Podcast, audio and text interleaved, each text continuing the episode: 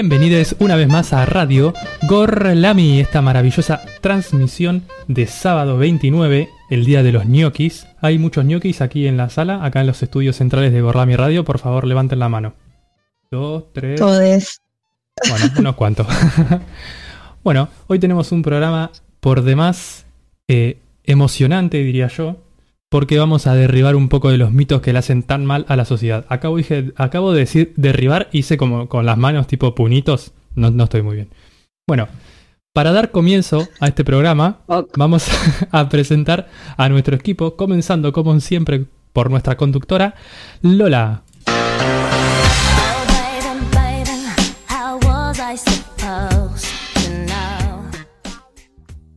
Muy buenas noches a toda la audiencia, muy buenas noches equipo. Como bien dice Nacho, ansiosos con el programa de hoy, que es emocionante por demás. Derribaremos, también voy a levantar el puño para derribar todos los mitos y sobre todo las estructuras, así que bienvenides. Vamos a ir dando la bienvenida uno a uno a nuestros compañeros. Bienvenida a nuestra queridísima Rita. Hola, muy buenas noches.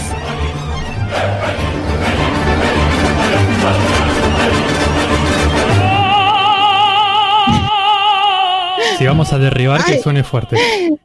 Sí, está bien. Bien arriba. Épica esta entrada. ¿Todo bien? Bien, bien. Acá cenando unas papas fritas. Bien, perfecto. Vamos a darle la bienvenida a nuestra queridísima Lucy.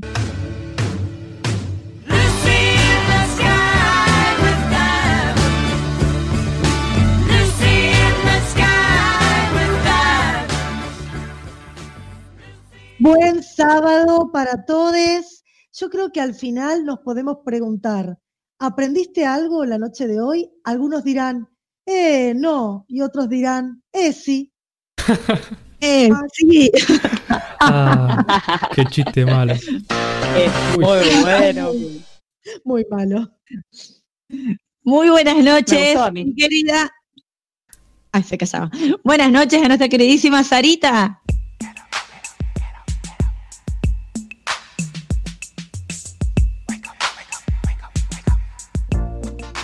Buenas noches a todos, bienvenidos a este sábado.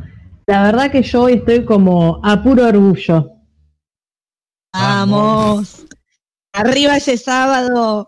Buenas noches a mi queridísima Salem.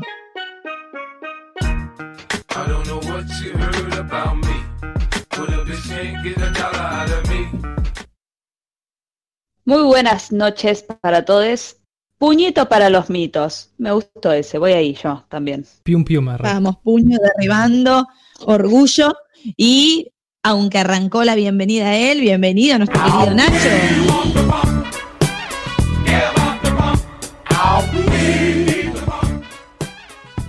Buenas noches.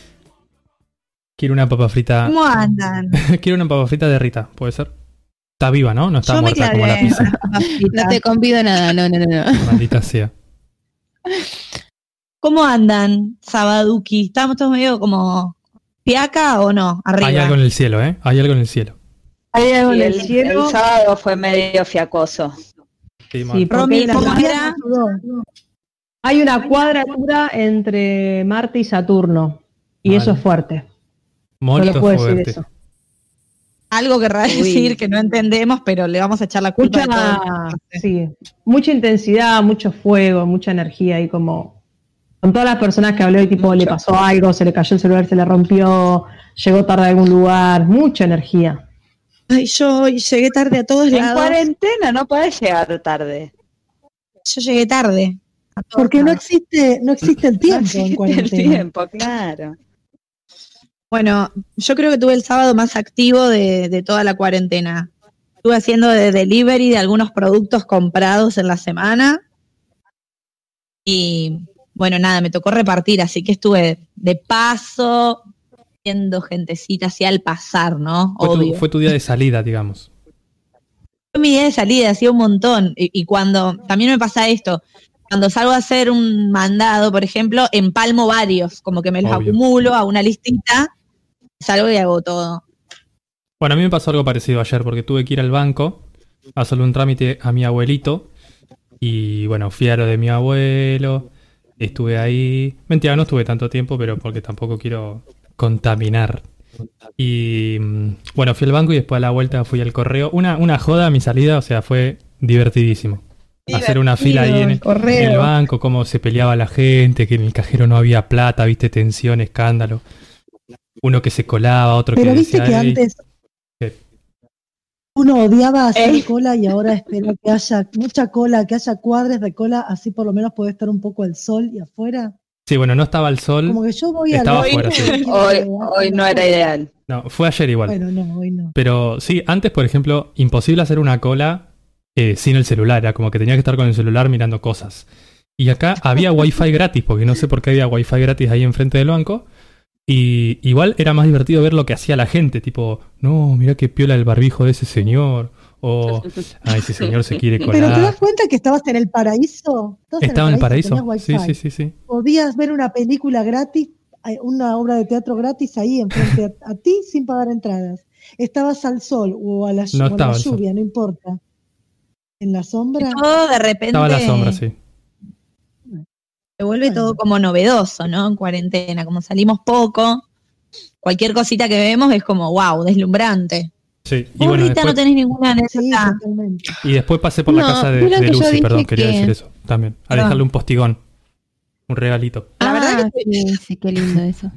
Paren, digamos la verdad. Creo que en estos dos días todos vimos a alguien del grupo. Yo, yo los vi a casi todos, creo. Pero entregando cosas, ¿verdad? Habla por vos. Fui por lo de- a lo de Sari a buscar el pan del bien. Ah, yo a lo, a lo de Salem a llevar el- esta gran compra que hicimos. La Estamos en un capítulo de bien. ESI, chiques. Perdón. Sí. Quizás después, cuando entremos más en calor, Sí. de última. Eh, no, pero no, sé, no es la gran no, que hicimos. Ah, es la casita. No, no. No, hermoso. Aunque No era también eso, la la casita.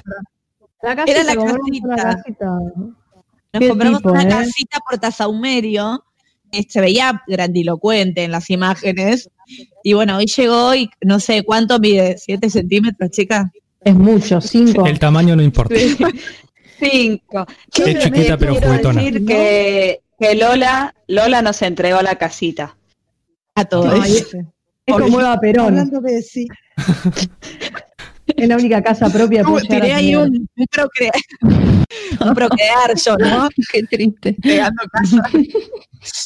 No, chicos, no estamos bien. Muy No, sábado. no. Y No. paren, en la recorridita, Nacho me prestó muy amablemente la bici fija. Eh, espero no. Eh,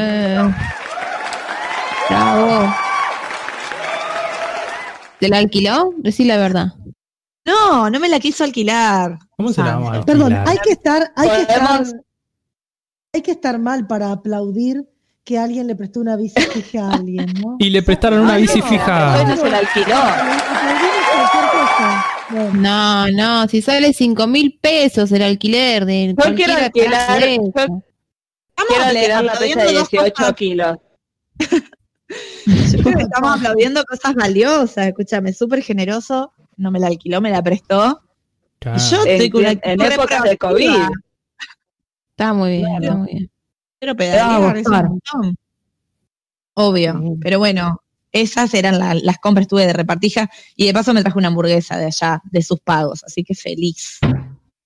Molto. Muy ¿eh? Nada más te llevaste de los pagos, voy a decir.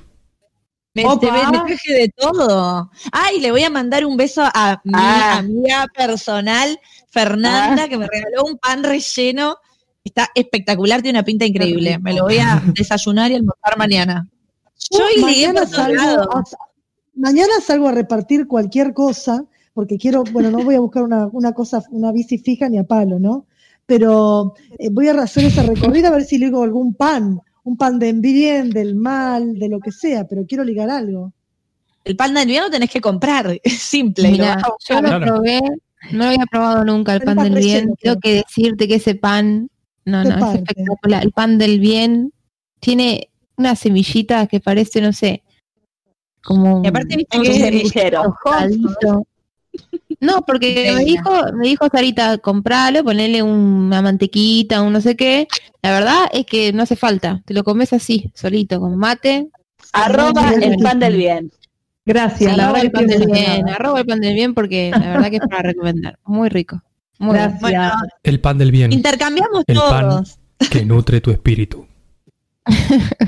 Ah, Tu espíritu. Ay, así, con. Pero, Con veces eso me dio miedo, no sé si Dios. lo quiero. El pan de Dios, el pan del amor. Bueno. muy bueno. Bueno, Rita iba a contar algo igual, nos ¿no? pusimos muy espirituales. Sí. Rita iba a contar algo, creo. No, no, iba a decir que toco madera. Todavía no me pasó nada raro. Por el momento vengo como con una, así, una semana normal.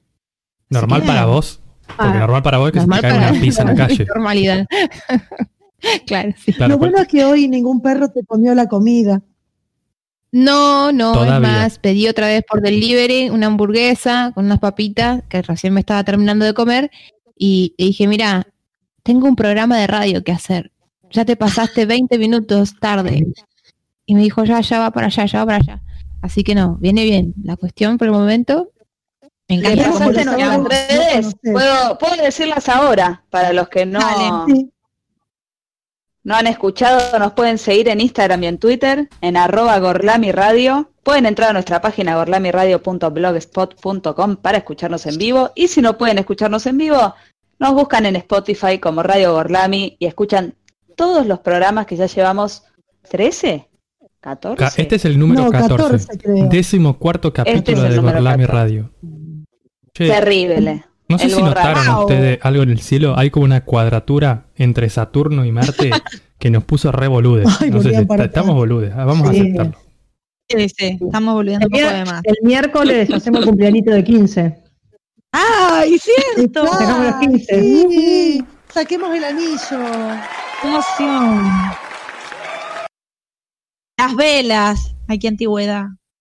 Ay, sí. No, por Dios, qué horror. El pergamino, con palabras Voy a levantar la mano quiero. como persona que no festejó sus cumples de, su cumple de 15 así como wow, wow, wow, velas, wow, wow, wow. Todo yo eso. tampoco. Yo también 2001. levanto. mi vida. Yo tampoco. fui a- Atención, no estoy para eso. En mi, mis 15 mucho cacerolazo. O sea, diciembre del 2001, imposible. No hay un mango. El enchastre era juntarse a saquear. Cerrame la 8. Como que era un montón. Chicos, Sí, ¿qué les poco parece si Hacían el enchastre y después lo hacían, lo hacían, el enchastre lo hacían en una pileta, entonces después juntaban lo que chorreaban y se lo comían. Claro, ah, Bueno. claro, Salen puede hacer chistes así, yo no. El segundo chiste. No, Manda cortina, manda cortina. Pero manda cortina, Nacho, me parece que ya. Vamos con la cortinilla.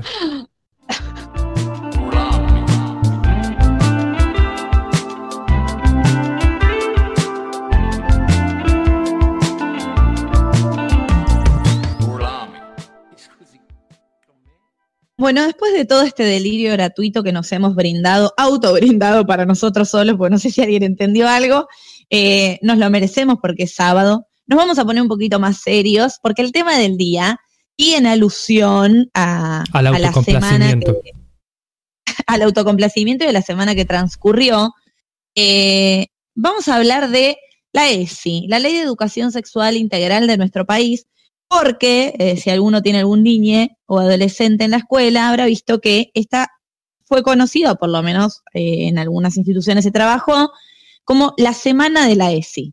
Ya es como medio rari y polémico, porque eh, si bien está buenísimo que el Estado promueva estos programas de una semana para trabajar a fondo, en realidad la Ley de Educación Sexual Integral, como bien lo dice su nombre, es integral, la propuesta es que sea transversal a todos los años, desde inicial hasta secundaria, y que esté abordada desde las asignaturas. Después, digamos, es bienvenido todo taller que complemente o esta semanita de trabajo, pero podríamos arrancar resaltando que no es solamente una semana y que los coles no tienen que hacerse los ladris dejando esa semanita para el afiche, decir, laburamos ese y ya, sino que tiene que haber un compromiso de realmente abordarlo de manera transversal.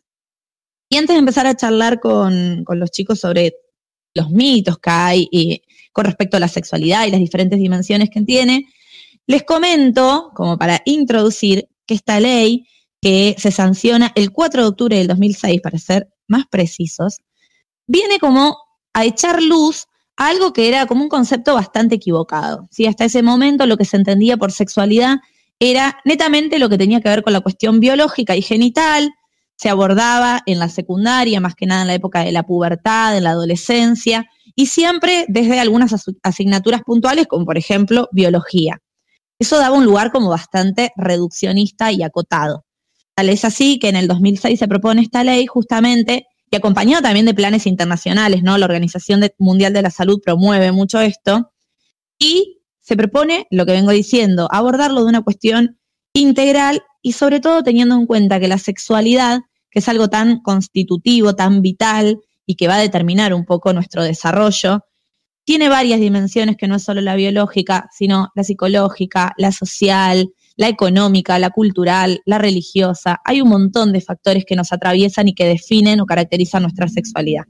Así que, eh, bueno, la ley, por supuesto, está buenísima. Nosotros apoyamos, adherimos y fogoneamos esta ley. Pero queremos derribar, y acá voy a charlar con ustedes, mis queridos compañeros, los cinco principales mitos que hay en contra de esta ley. ¿Por qué?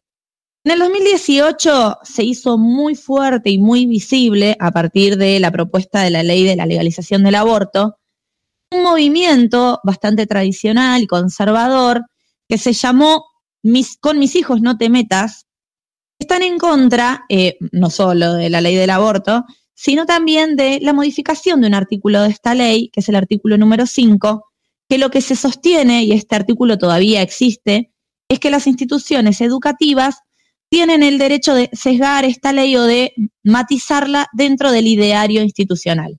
Que si bien algunas escuelas hacen un buen uso de este ideario y aún así transmite la ley como corresponden, hay muchos colegios que hacen un filtro de la ley y no llega de la manera que corresponde.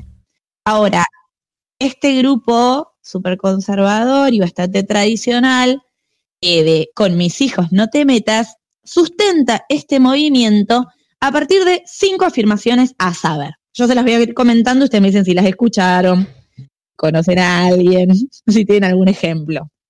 Y los vamos a ir derribando todos, porque en realidad son, como bien decimos, mitos y carecen completamente de sustento. Lo primero que afirman eh, el movimiento de Con mis hijos no te metas es que la ESI pervierte a la adolescencia. Bueno, bajo eh, este argumento...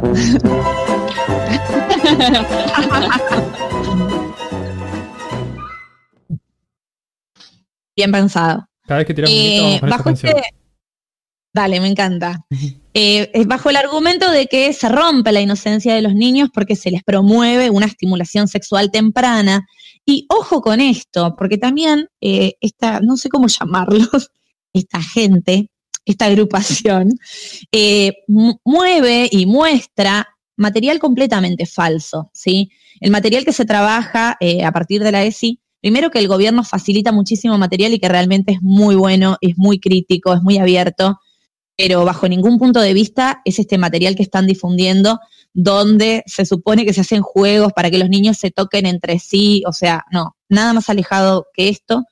Muy por el contrario, esto digamos es completamente falso, porque en realidad uno de los principales objetivos de la ley es justamente brindar herramientas y sobre todo desde el nivel inicial para que los niños puedan detectar los abusos, ¿sí? Para que puedan decir no, para que tengan reconocimiento de su cuerpo, para que puedan pedir ayuda. Y algo que es importante decir, que parece obvio, pero lo vamos a resaltar, es que el contenido se adapta constantemente a cada momento evolutivo del niño y obviamente en jardín no se está dando el aparato reproductor, ¿sí? Sino que cada cosa es acorde al nivel de, de educación en el que estén. En jardín eh, se hacen juegos, eh, se trata de romper los estereotipos. Igual después de eso vamos a profundizar. Pero bien, primer mito, derribado. Sí, un ejemplo que siempre suena. derribado. Un ejemplo que siempre se comenta es este que, que dicen que a las niñas le enseñan a, a masturbarse, por ejemplo. Como que Ay, esa sí. es una de, de las cosas que enseñan. Y bueno, obviamente no es que enseñan a masturbar, pero sí tienen como nada, dicen que la masturbación forma parte del autodescubrimiento de la persona. Entonces, de algún modo está. Completamente. O sea, no es que Se, desesti- se Claro. desestigmatiza la masturbación y se naturaliza como lo que es, ¿no es cierto? Como una parte de un momento de la vida y sobre todo, y esto me parece importante hacer el acento, se naturaliza que también las mujeres pueden masturbarse y es normal, digamos, no tiene nada de malo y no es pecado, ¿no? Eh, cuando en realidad Total. siempre está como que el varón lo haga, es como, "Ay, es normal, y una niña, horror. Sí. Eh, pero obviamente de esto no se habla en nivel inicial. Bueno, acá con, con Sari tenemos una experiencia porque tuvimos la oportunidad de compartir el año pasado eh, el Encuentro Nacional de Mujeres, plurinacional, y en La Plata, ambas nos anotamos en el taller de ESI, que bueno, después podemos profundizar sobre las cosas que se, que se debatían. Y nosotras detectamos desde el minuto uno un grupo de señoras eh, vestidas muy, muy particular. ¿Te acordás, Ari? Eh, Ay, sí, por era favor. Desagradable.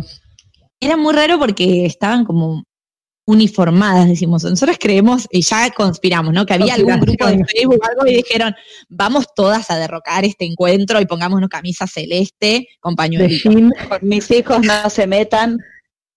Fue Y era eso. Y uno, y lo traigo a colación porque una de las cosas, esta mujer terminó moderando en la mesa, no sabemos cómo. ¿Cómo le dimos Eh, el poder aparte? La votamos aparte. Fue como, ay, yo quiero, bueno, señora, todo está bien. Bueno, sí. porque somos gente democrática, escúchame. Claro. Le- después, así como le dimos la palabra, pues se la quitamos, Se la ¿no? sacaron. ¿no? La misma Me democracia. quiero imaginar. Bueno, pero una de las cosas que decía, y lo digo esto con respecto al contenido, es que, bueno, ojo con quién le da el contenido de ESI, porque los profesores de música o educación física podían terminar abusando de los niños. Y era como, Ah,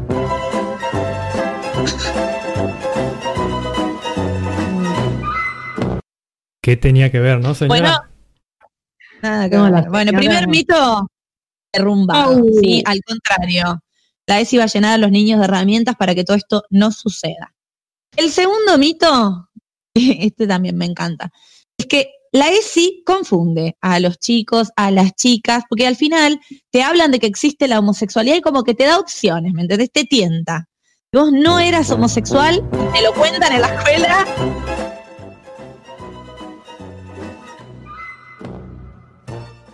Ojo, ¿ah? porque al Mucho final te- sentido tiene, ¿eh? todo el sentido. terminás dando ideas a los niños de eh, atentar contra el orden natural de las cosas, ¿no? Eh, que es la familia heteronormativa y la única válida. Bueno, mito, lógicamente, derribado, porque muy por el contrario, lo que la ley busca y promueve es que atendiendo la diversidad no se siga estigmatizando, no se siga discriminando, maltratando o siendo víctima de bullying, por ejemplo, una persona homosexual solo por decir un ejemplo, pero en realidad todo tipo de diversidad, la diversidad de cuerpos, la diversidad de pensamientos, porque también esto de acotarlo a la sexualidad sería como recaer en sus argumentos. Pero bueno, esto de que tiene que ver con la raíz que ellos adoptan, que es medieval, de que la única manera de ver la sexualidad es en el sentido biológico, y es lo único válido. No sé si ustedes habrán escuchado algo de esto, tienen alguna experiencia para compartir. No, Bueno, perdón, yo eh, quiero decir, y que tiene que ver con uno mismo, además, no solo con el otro, ¿no? Claramente. Exacto. No, yo me acuerdo de una experiencia de cuando vivía en otra provincia, en una provincia que era medio así. eh, hace hace Te muchos sale años, ¿viste? Yo eh, había una, mm, como la homosexualidad y otras elecciones atentaban contra la familia. eh, habían hecho una marcha que se llamaba Queremos mamá y papá solamente. Ah. Fue como re chocante. Bueno, Dios. más chocante era la cantidad de gente que había y los niños con globos naranjas. Recuerdo. Hermoso momento. Bello, bello, Queremos bello. mamá y papá. Bueno, vamos a ir con el tercer mito. Y este me enoja. Oh, todos me enojan. Me estoy Sí, controlando. sí. Es como que cada vez. Te vas enojando más. La Sí. ESI no es científica, es ideológica. Hemos escuchado esto de.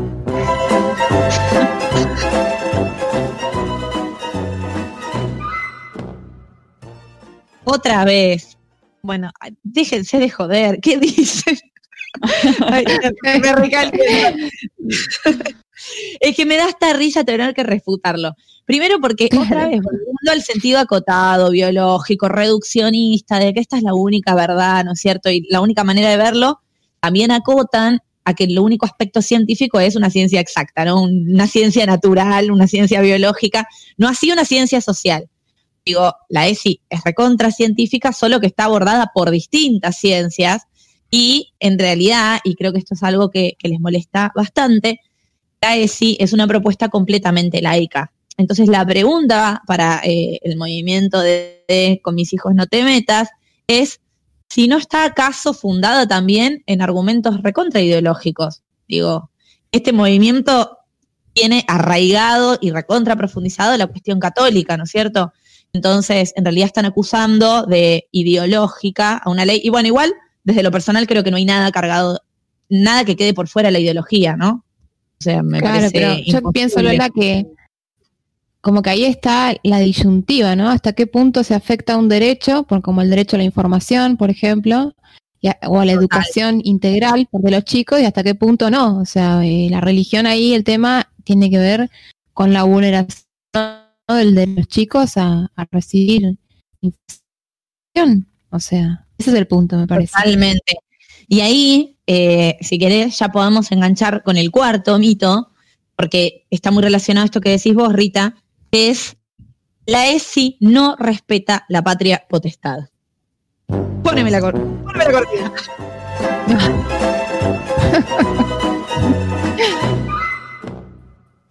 Me encanta burlarme, qué, qué maldad. Eh, y acá es cuando vemos que ellos tratan a sus hijos como una propiedad privada, ¿no es cierto?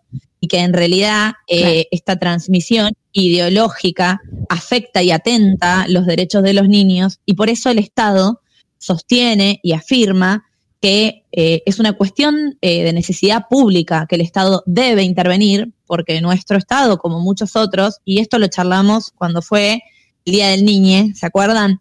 De Sí, sí, sí. Está en nuestra Sí. constitución, formamos parte de un montón de tratados de la Convención Internacional de los Derechos del Niño y hay un compromiso que es estatal, que es institucional, a garantizar los derechos de los niños, entendiendo a los niños como sujeto de derecho, ¿sí? Y no como Sí, propiedad privada de sus padres. Entonces, eh, en realidad, la ley no es que no respeta la patria potestad, sino que pone ante todo los derechos de los niños y adolescentes. Así que derribado el mito. Esto se ha escuchado Totalmente. mucho, ¿no? También. Sí, sí, sí. Sí, No, en realidad con es mis hijos no te metas, digamos, no hay. Se, se llaman así, así que. no El, titular ya es la propiedad, ¿no? Claro. Claro. los voy a educar como yo quiero y transmitiendo mis ideales y mis valores.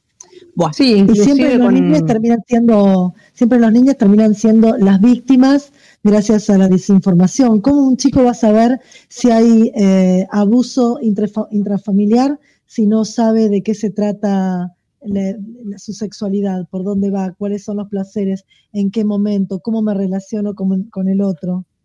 Eh, Y aparte, eh, sí, no, no, no, sí, sí, sí. No, esto que decimos de que más allá de, de detectar abusos y esto que es, bueno, recontra importante, sobre todo por lo que decía Lucy, de que los abusos generalmente en los niños son víctimas de abusos intrafamiliares. Entonces, si no tenés acceso a la información, ni siquiera puedes denunciarlo porque no sabes qué te está pasando. Pero no solo eso, ¿no? Sino, eh, qué sé yo, aprender sobre alimentación, sobre hábitos saludables, sobre el trato con el otro, sobre el cuidado en las redes, sobre el bullying, eh, respetar la diversidad, sobre no considerarme superior a nadie. Es súper transversal la propuesta y- eso es lo que la hace rica e interesante. Lo que pasa que también esta gente se queda acotado, vuelvo a lo mismo, a la cuestión biológica. Y al reproducir un único modelo de familia viable y posible. Yo me quedé enganchada en esto de mm, la patria potestad y los niños sujetos de derechos, que nada, que muchas veces como adultos somos cómplices de esos padres, ¿no? Por omisión, por negar información, por descreer.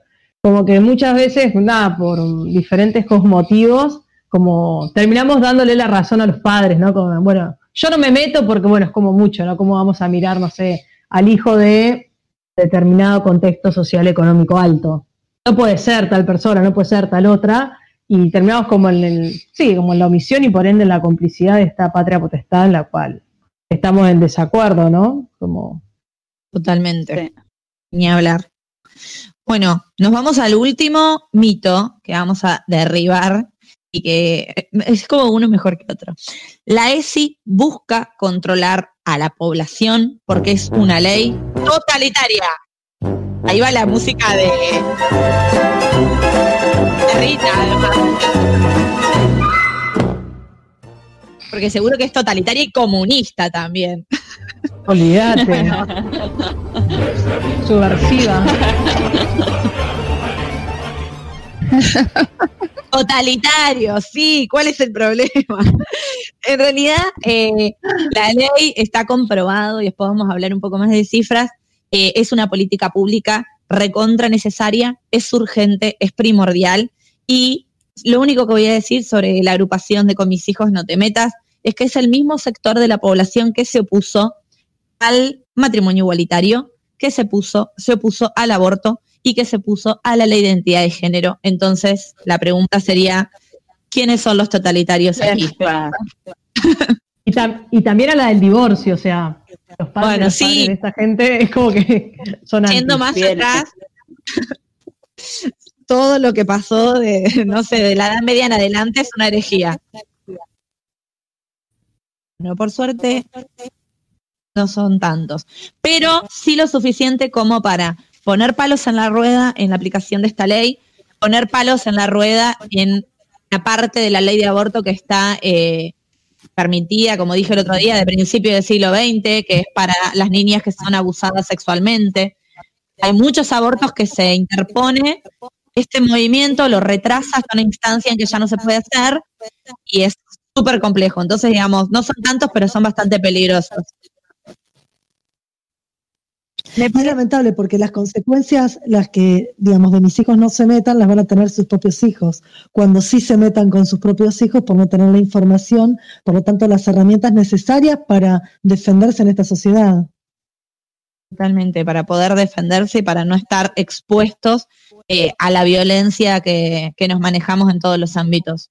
Y para no ser manipulados, y para no ser abusados, y para, y para no eh, sufrir por no poder decidir quién quiero ser, cómo quiero ser y cómo quiero vivir mi sexualidad. en Totalmente. con el otro. Sí, bueno, con respecto a los abusos, capaz que es un poco fuerte lo que voy a decir, pero pareciera como que prefieren que el niñe, le niñe sea abusado a tener un escándalo familiar, ¿no? Porque si se sabe que hubo un abuso dentro de la familia, capaz que Claro. mancha el... O sea, es re fuerte lo que estoy diciendo, porque imagínate que esté esa idea dentro de la cabeza de una familia, digamos, como demasiado Hay un montón de familias que saben eh, de dónde provienen los abusos, saben quiénes son los abusadores y no lo denuncian justamente para evitar el escándalo o bajo esta idea, ¿no? Eh, donde siempre se termina como estigmatizando a la víctima, que también es algo de lo que hemos sido víctimas las mujeres durante muchísimo tiempo y que por suerte ahora está cambiando un poco de, de que las mujeres violadas no denunciaban o maltratadas no denunciaban.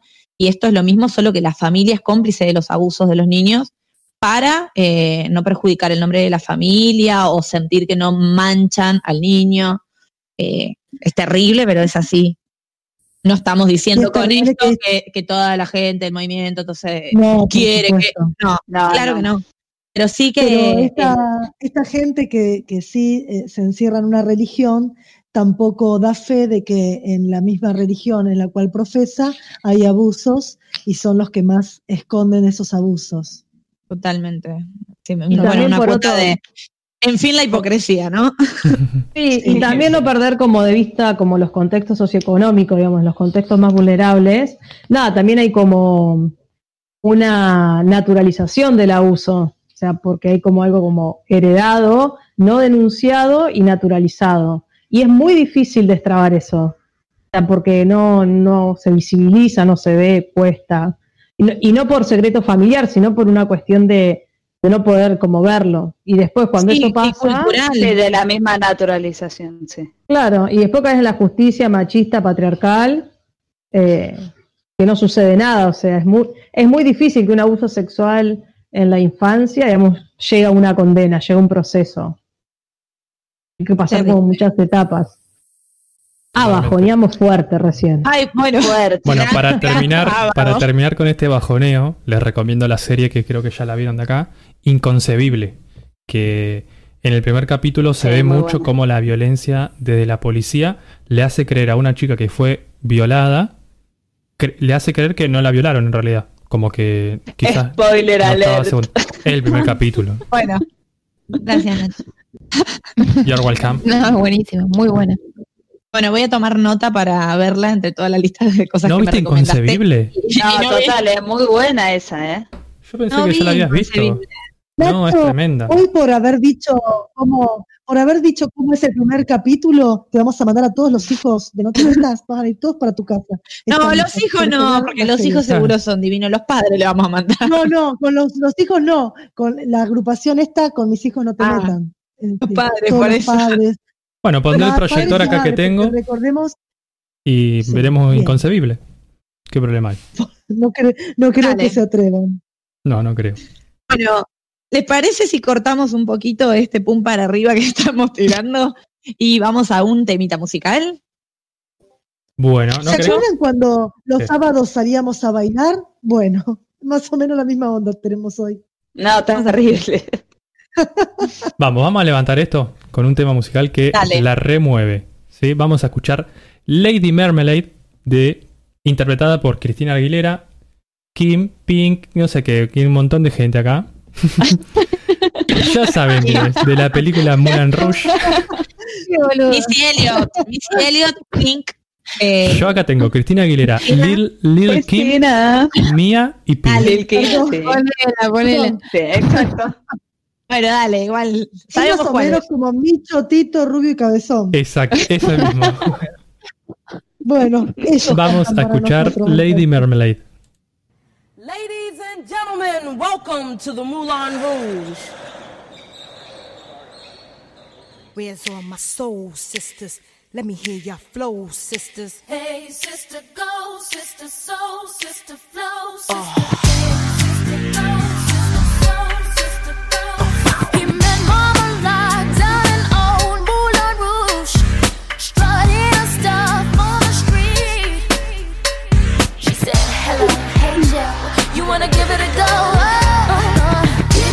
get you,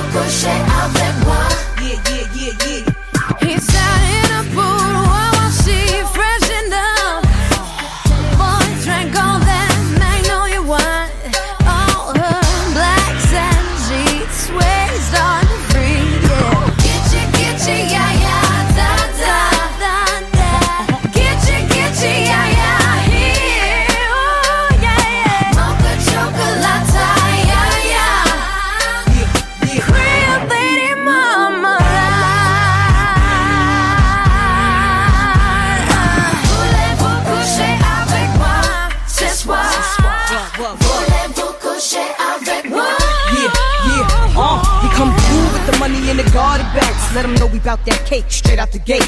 We independent women, some mistake us for whores. I'm saying, why spend mine when I can spend yours? Disagree? Well, that's you, and I'm sorry. I'ma keep playing these cats out like, Like a tar. High heel shoes, getting love from the Jews, four badass chicks from the Moulin Rouge. Hey, sisters, soul sisters, better get that dough, sisters.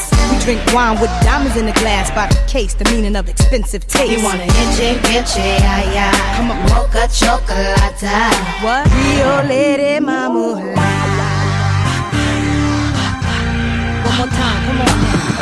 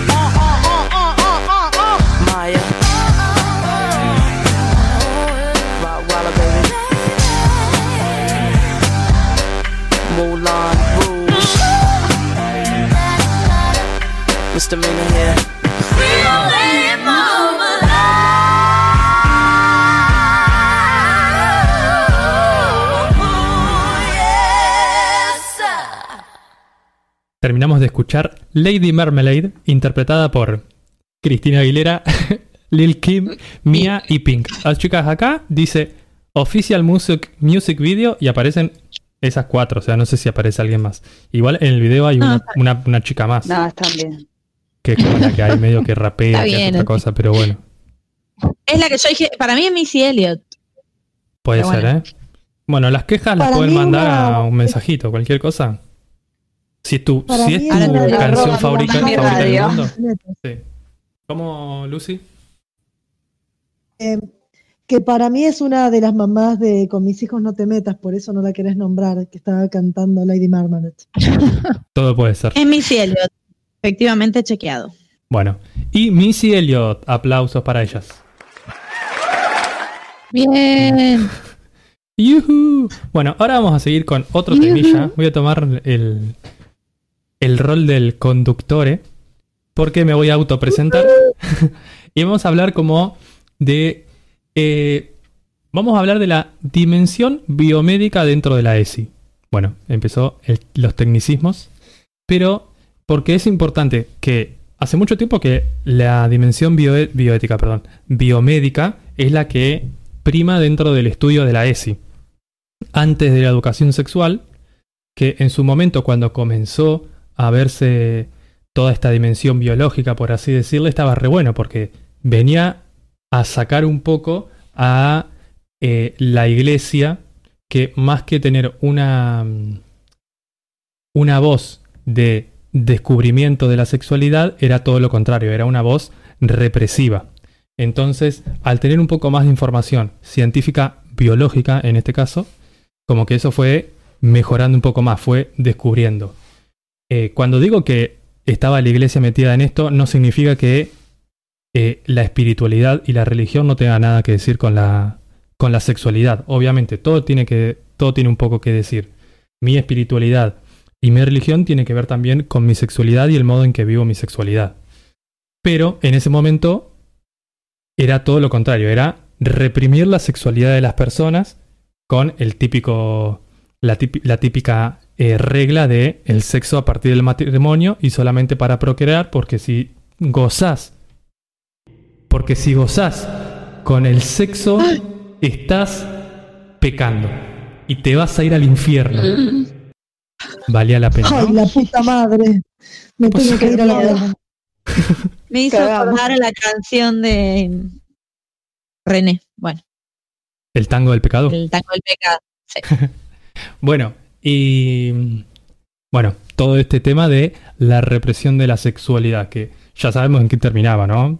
Como en mujeres solteras que porque estaban fuera del matrimonio, el hombre se iba porque era una vergüenza y terminaban criando eh, niños, niñas solas, eh, violaciones por porque tenían que tener sexo como para liberar la, la energía sexual, etcétera, etcétera.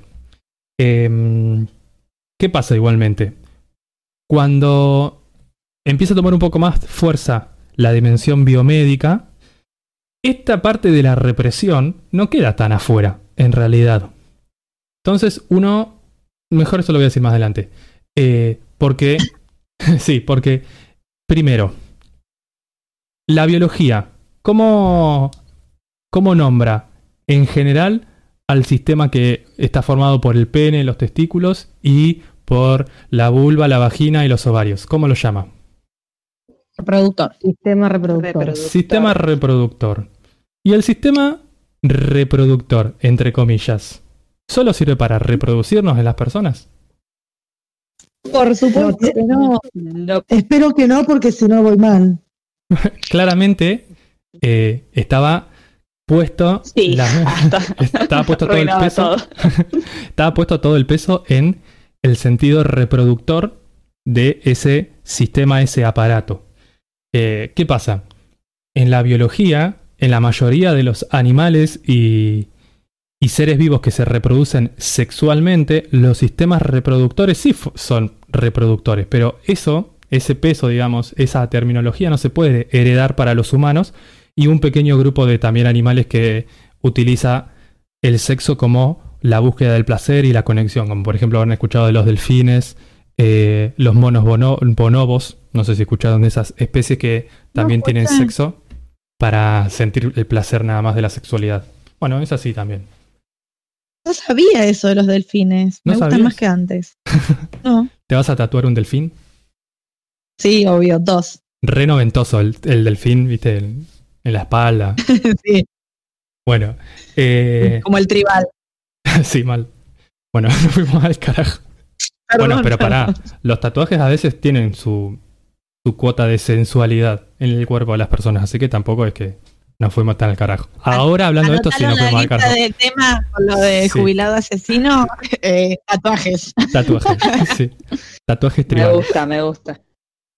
Eh, bueno, ahora perdí el hilo de la conversación, venía re piola.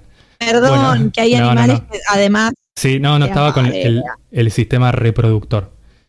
Eh, todos estos términos que vienen de la ciencia acompañan un poco a esta idea determinista y eh, como que... Ahí ahora se me fue la palabra que dije hoy.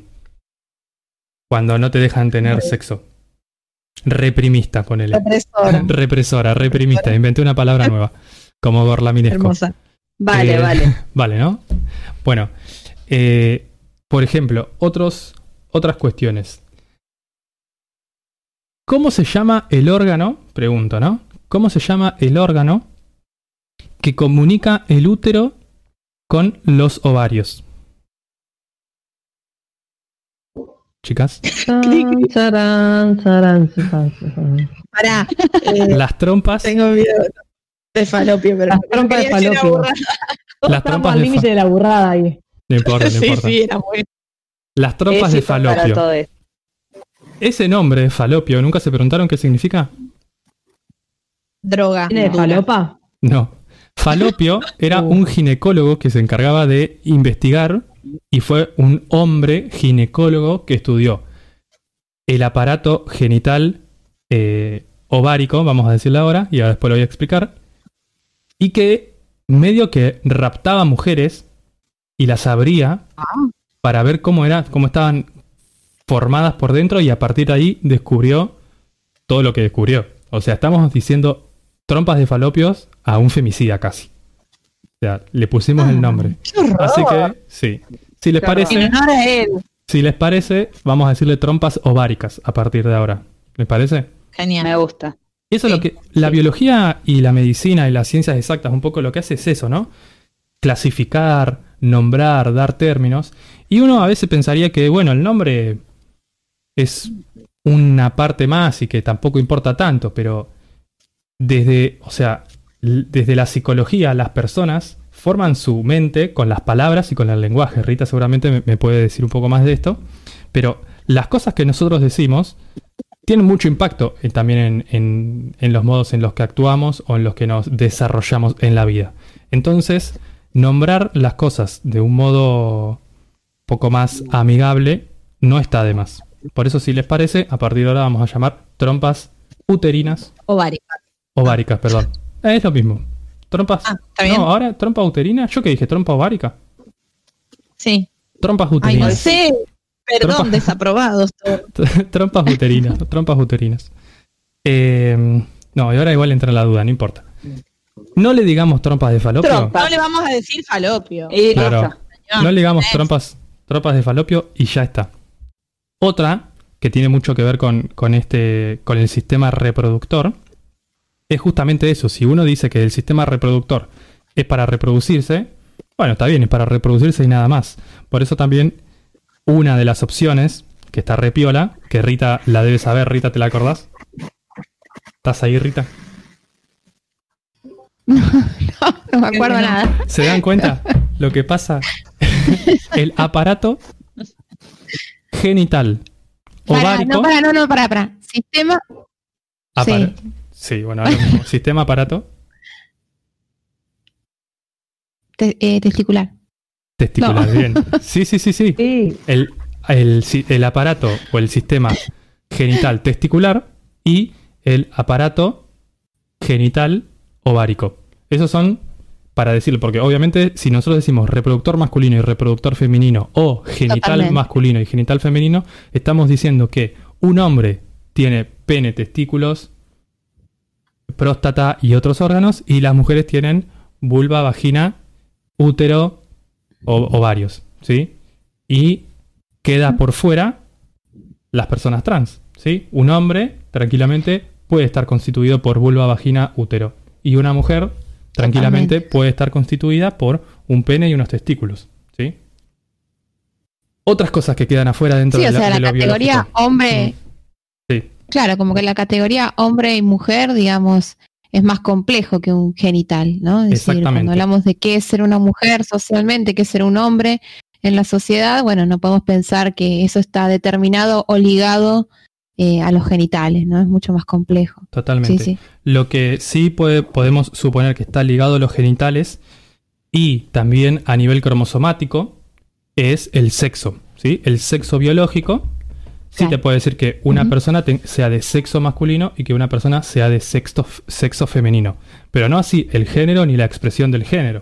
O sea, un hombre que es de sexo Totalmente. masculino y que es de género masculino puede expresarse como una mujer y eso no es que no significa que eh, sea menos hombre, ¿no? O que no sea un hombre. O que si se expresa como mujer, sí. Bueno, no importa, me estoy mezclando. Bueno, No, no, pero se entiende, porque en realidad esta es una de las principales eh, críticas o de las cosas que más molestan al movimiento que mencionamos anteriormente, porque justamente es lo que decíamos, que eh, relacionan todo pura y exclusivamente con el sexo biológico, ¿no? Y que no, no entienden la construcción del género justamente como una construcción social, cultural, está atravesada por un montón de otras dimensiones que no tiene que ver solamente con la, con la biológica.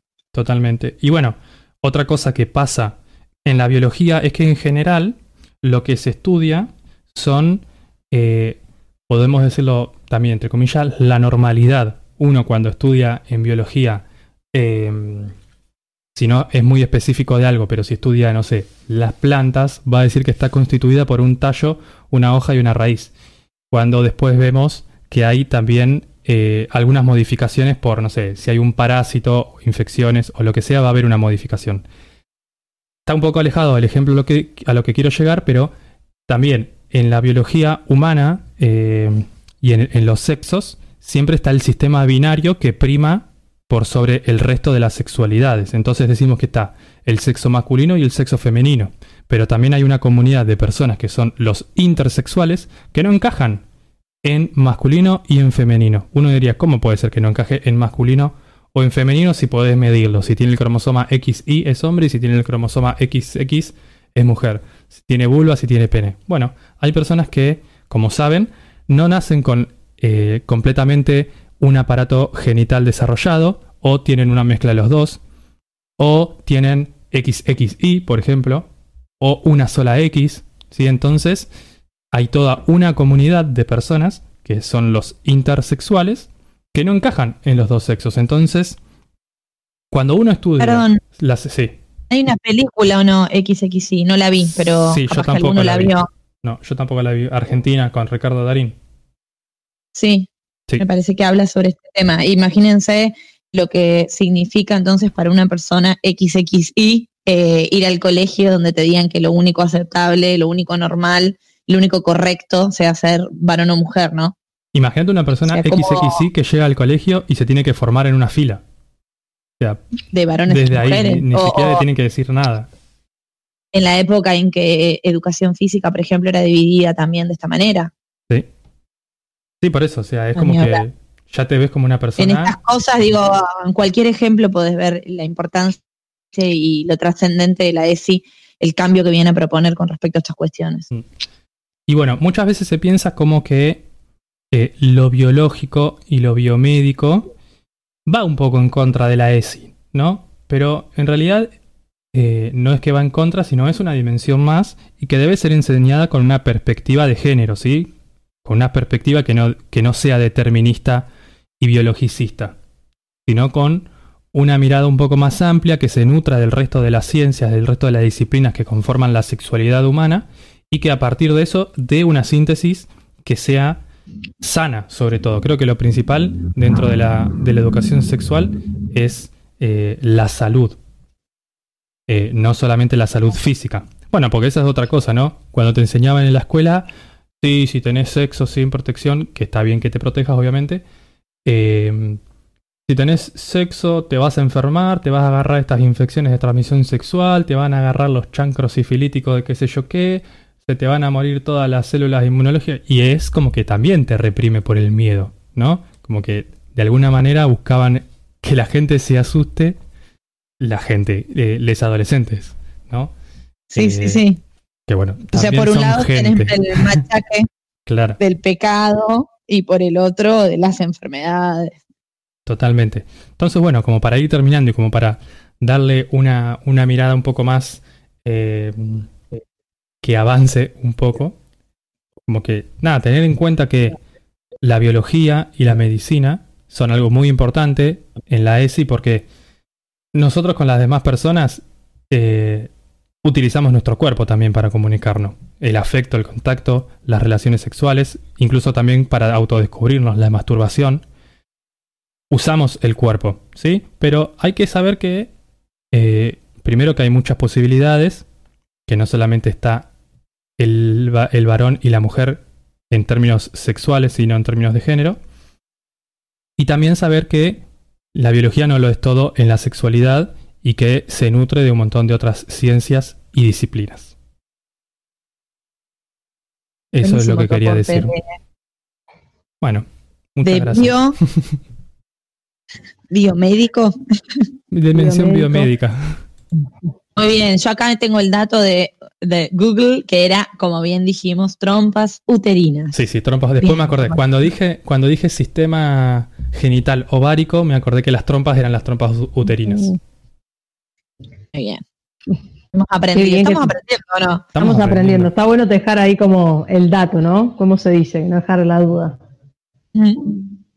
Yo, mm, nada, para seguir sumando, ¿no? Como en esto que venimos charlando, que me, quedaba pensando en la importancia de lo que decía Nacho, la biología con una perspectiva de género, ¿no? Porque nos da como más posibilidades, ¿no? Muy lejos está como de limitarnos, sino que como que habilita otras opciones. Y que también para llegar hoy a hablar de la biología con perspectiva de género, hubo que atravesar como un montón de luchas, de mm, debates, de charlas, de leyes. Y yo me quería centrar un poco como en como lo histórico de, como de la lucha, ¿no?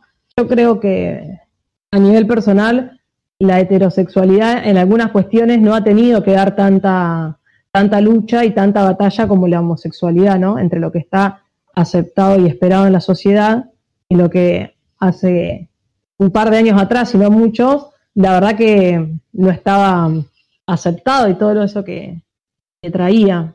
De hecho, creo que las personas que estamos transmitiendo hoy acá nacimos eh, bajo una definición de la Organización Mundial de la Salud, que la homosexualidad era una enfermedad de la salud mental. O sea, para mí esto es como tremendo. O sea, dar- hoy me di cuenta de eso, que yo nací diciendo que la homosexualidad era una enfermedad. Y como enfermedad de la salud mental, nada, tenía, bueno, apostaban a las curaciones, ¿no? Y a los tratamientos que conocemos de electroshock, bañaderas, electricidad, agua fría, encierro. Era como parte de, de la locura y que, entre comillas, se podía curar.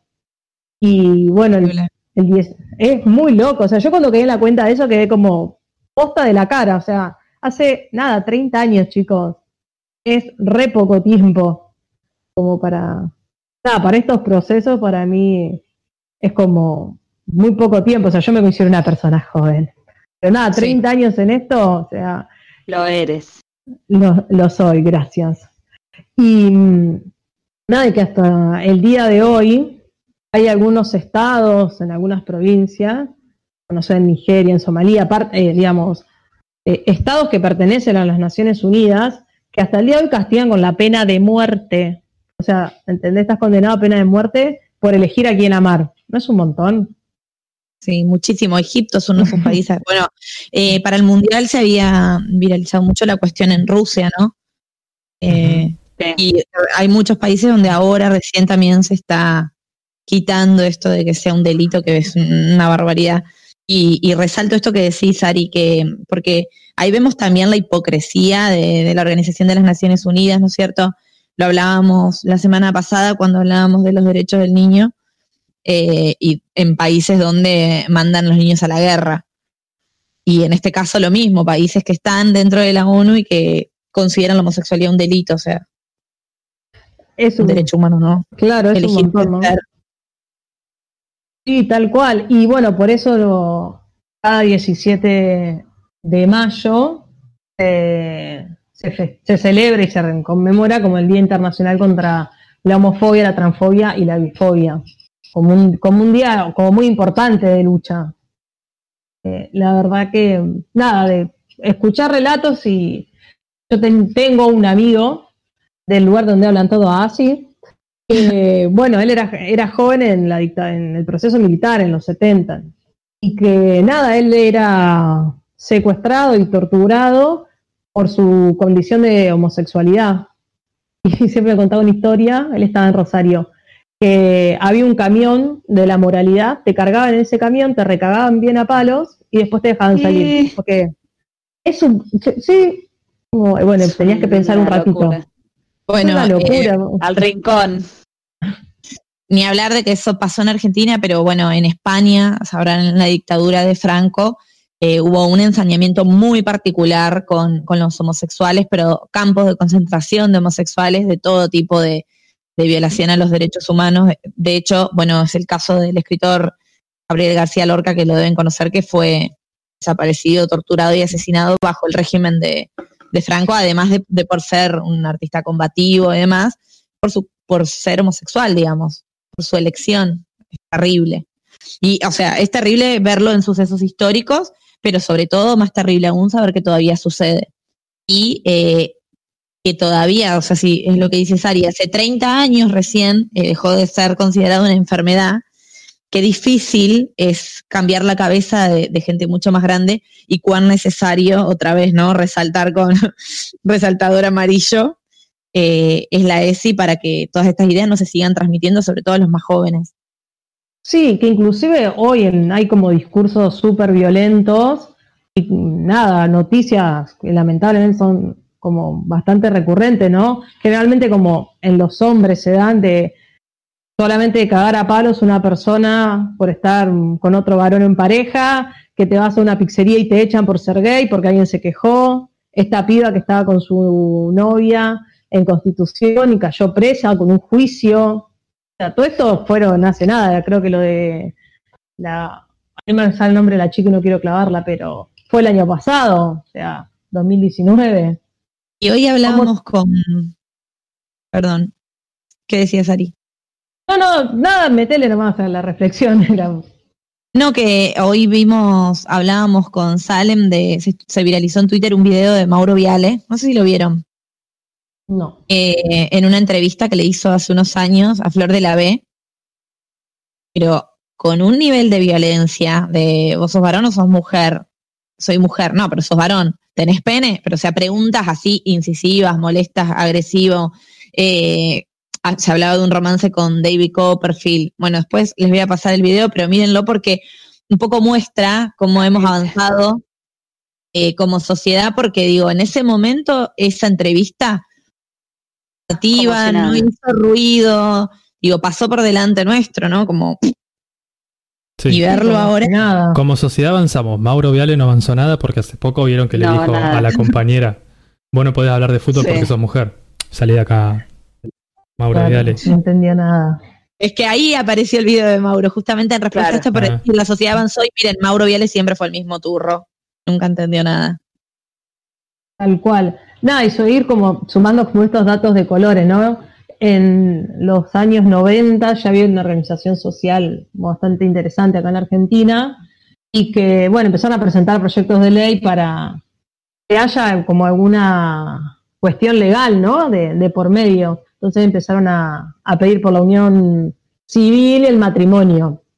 Que claramente por muchos años no le dieron bola. Y en el 2002, en la ciudad de Buenos Aires, con mucha presión de la comunidad sexual argentina, la famosa CHAD, eh, pudieron conseguir que aprueben eh, la unión civil, lo cual fue como un suceso histórico a nivel latinoamericano, porque fue la primera ciudad en decretar un proyecto, que estaba en un proyecto de ley, la unión civil entre personas del mismo sexo con los mismos derechos y los mismos requisitos que la heterosexualidad. Y eso fue como el pie y una antesala para que en julio del 2010 en Argentina se apruebe el matrimonio igualitario. Y otra vez volvemos a lo mismo, ¿no? Todos estos antiderechos que no querían que esto suceda. ¿Por qué? Porque era el fin de la familia, porque era mm, el, el fin de lo heterosexual, porque además nos íbamos a quedar sin seres humanos en el mundo, ¿no? Como bueno, si dos personas del mismo sexo se casan, listo, chao, no hay más reproducción, Chao. no hay más hijos. y nos quitan Además- posibilidad de elegir. Lo mismo que se discute siempre. Hay ley, listo, vayamos todos a casarnos con alguien del mismo sexo. Abrieron la ley. Claro, Digamos, ¿no? gracias. Como- a todos. Claro. Tampoco le vendría mal que haya sí, un poco eh. menos de gente en el mundo encima. Claro. y además, como, no sé, si sos una mujer heterosexual y te casás con un varón, eh, listo. O sea, sí o sí tenés que tener hijos, no puedes Claro. elegir. Como, condici- como totalmente condicionado. Y eso fue en el 2000, 2010, o sea, hace re poco. Nada, y también fue el primer, sí, fue el primer país latinoamericano en reconocer el derecho al matrimonio. Fue como Somos un hito. Bastante pioneros en Argentina con respecto eh, a la adquisición de derechos. Sí, la verdad que sí. eh, Y por, bueno, hay como mucha organización y mucha comunidad ahí como, luchando, poniéndole voz, poniéndole cuerpo. Bueno, gente que le ha costado como inclusive la vida, ¿no? En, en estas luchas. Y que también yo siento que todas estas luchas y estos datos históricos nos van como acercando siempre como a nuevas posibilidades.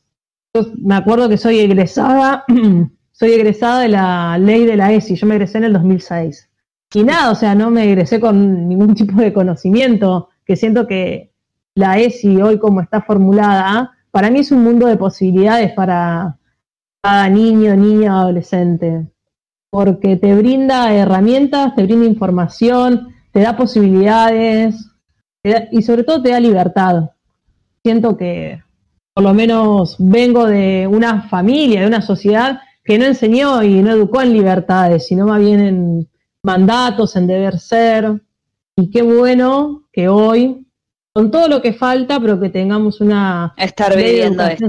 Sí. Tal cual, o sea, con todo lo que le podamos llegar a como a encontrar como las vueltas y qué cosas que nos salen, qué bueno que los chicos y las chicas tengan esta posibilidad, sobre todo para, para poder vivir en libertad, para poder andar, para poder decidir, para poder elegir a quién amar, para poder elegir quién ser, como nada, in- independientemente del sexo que te asignaron al nacer porque abrieron tus piernas, ¿no? Como Qué Sí. bueno que hoy podamos estar como hablando de esto y que haya una ley que vaya avalando todo. Una ley Hay una peli.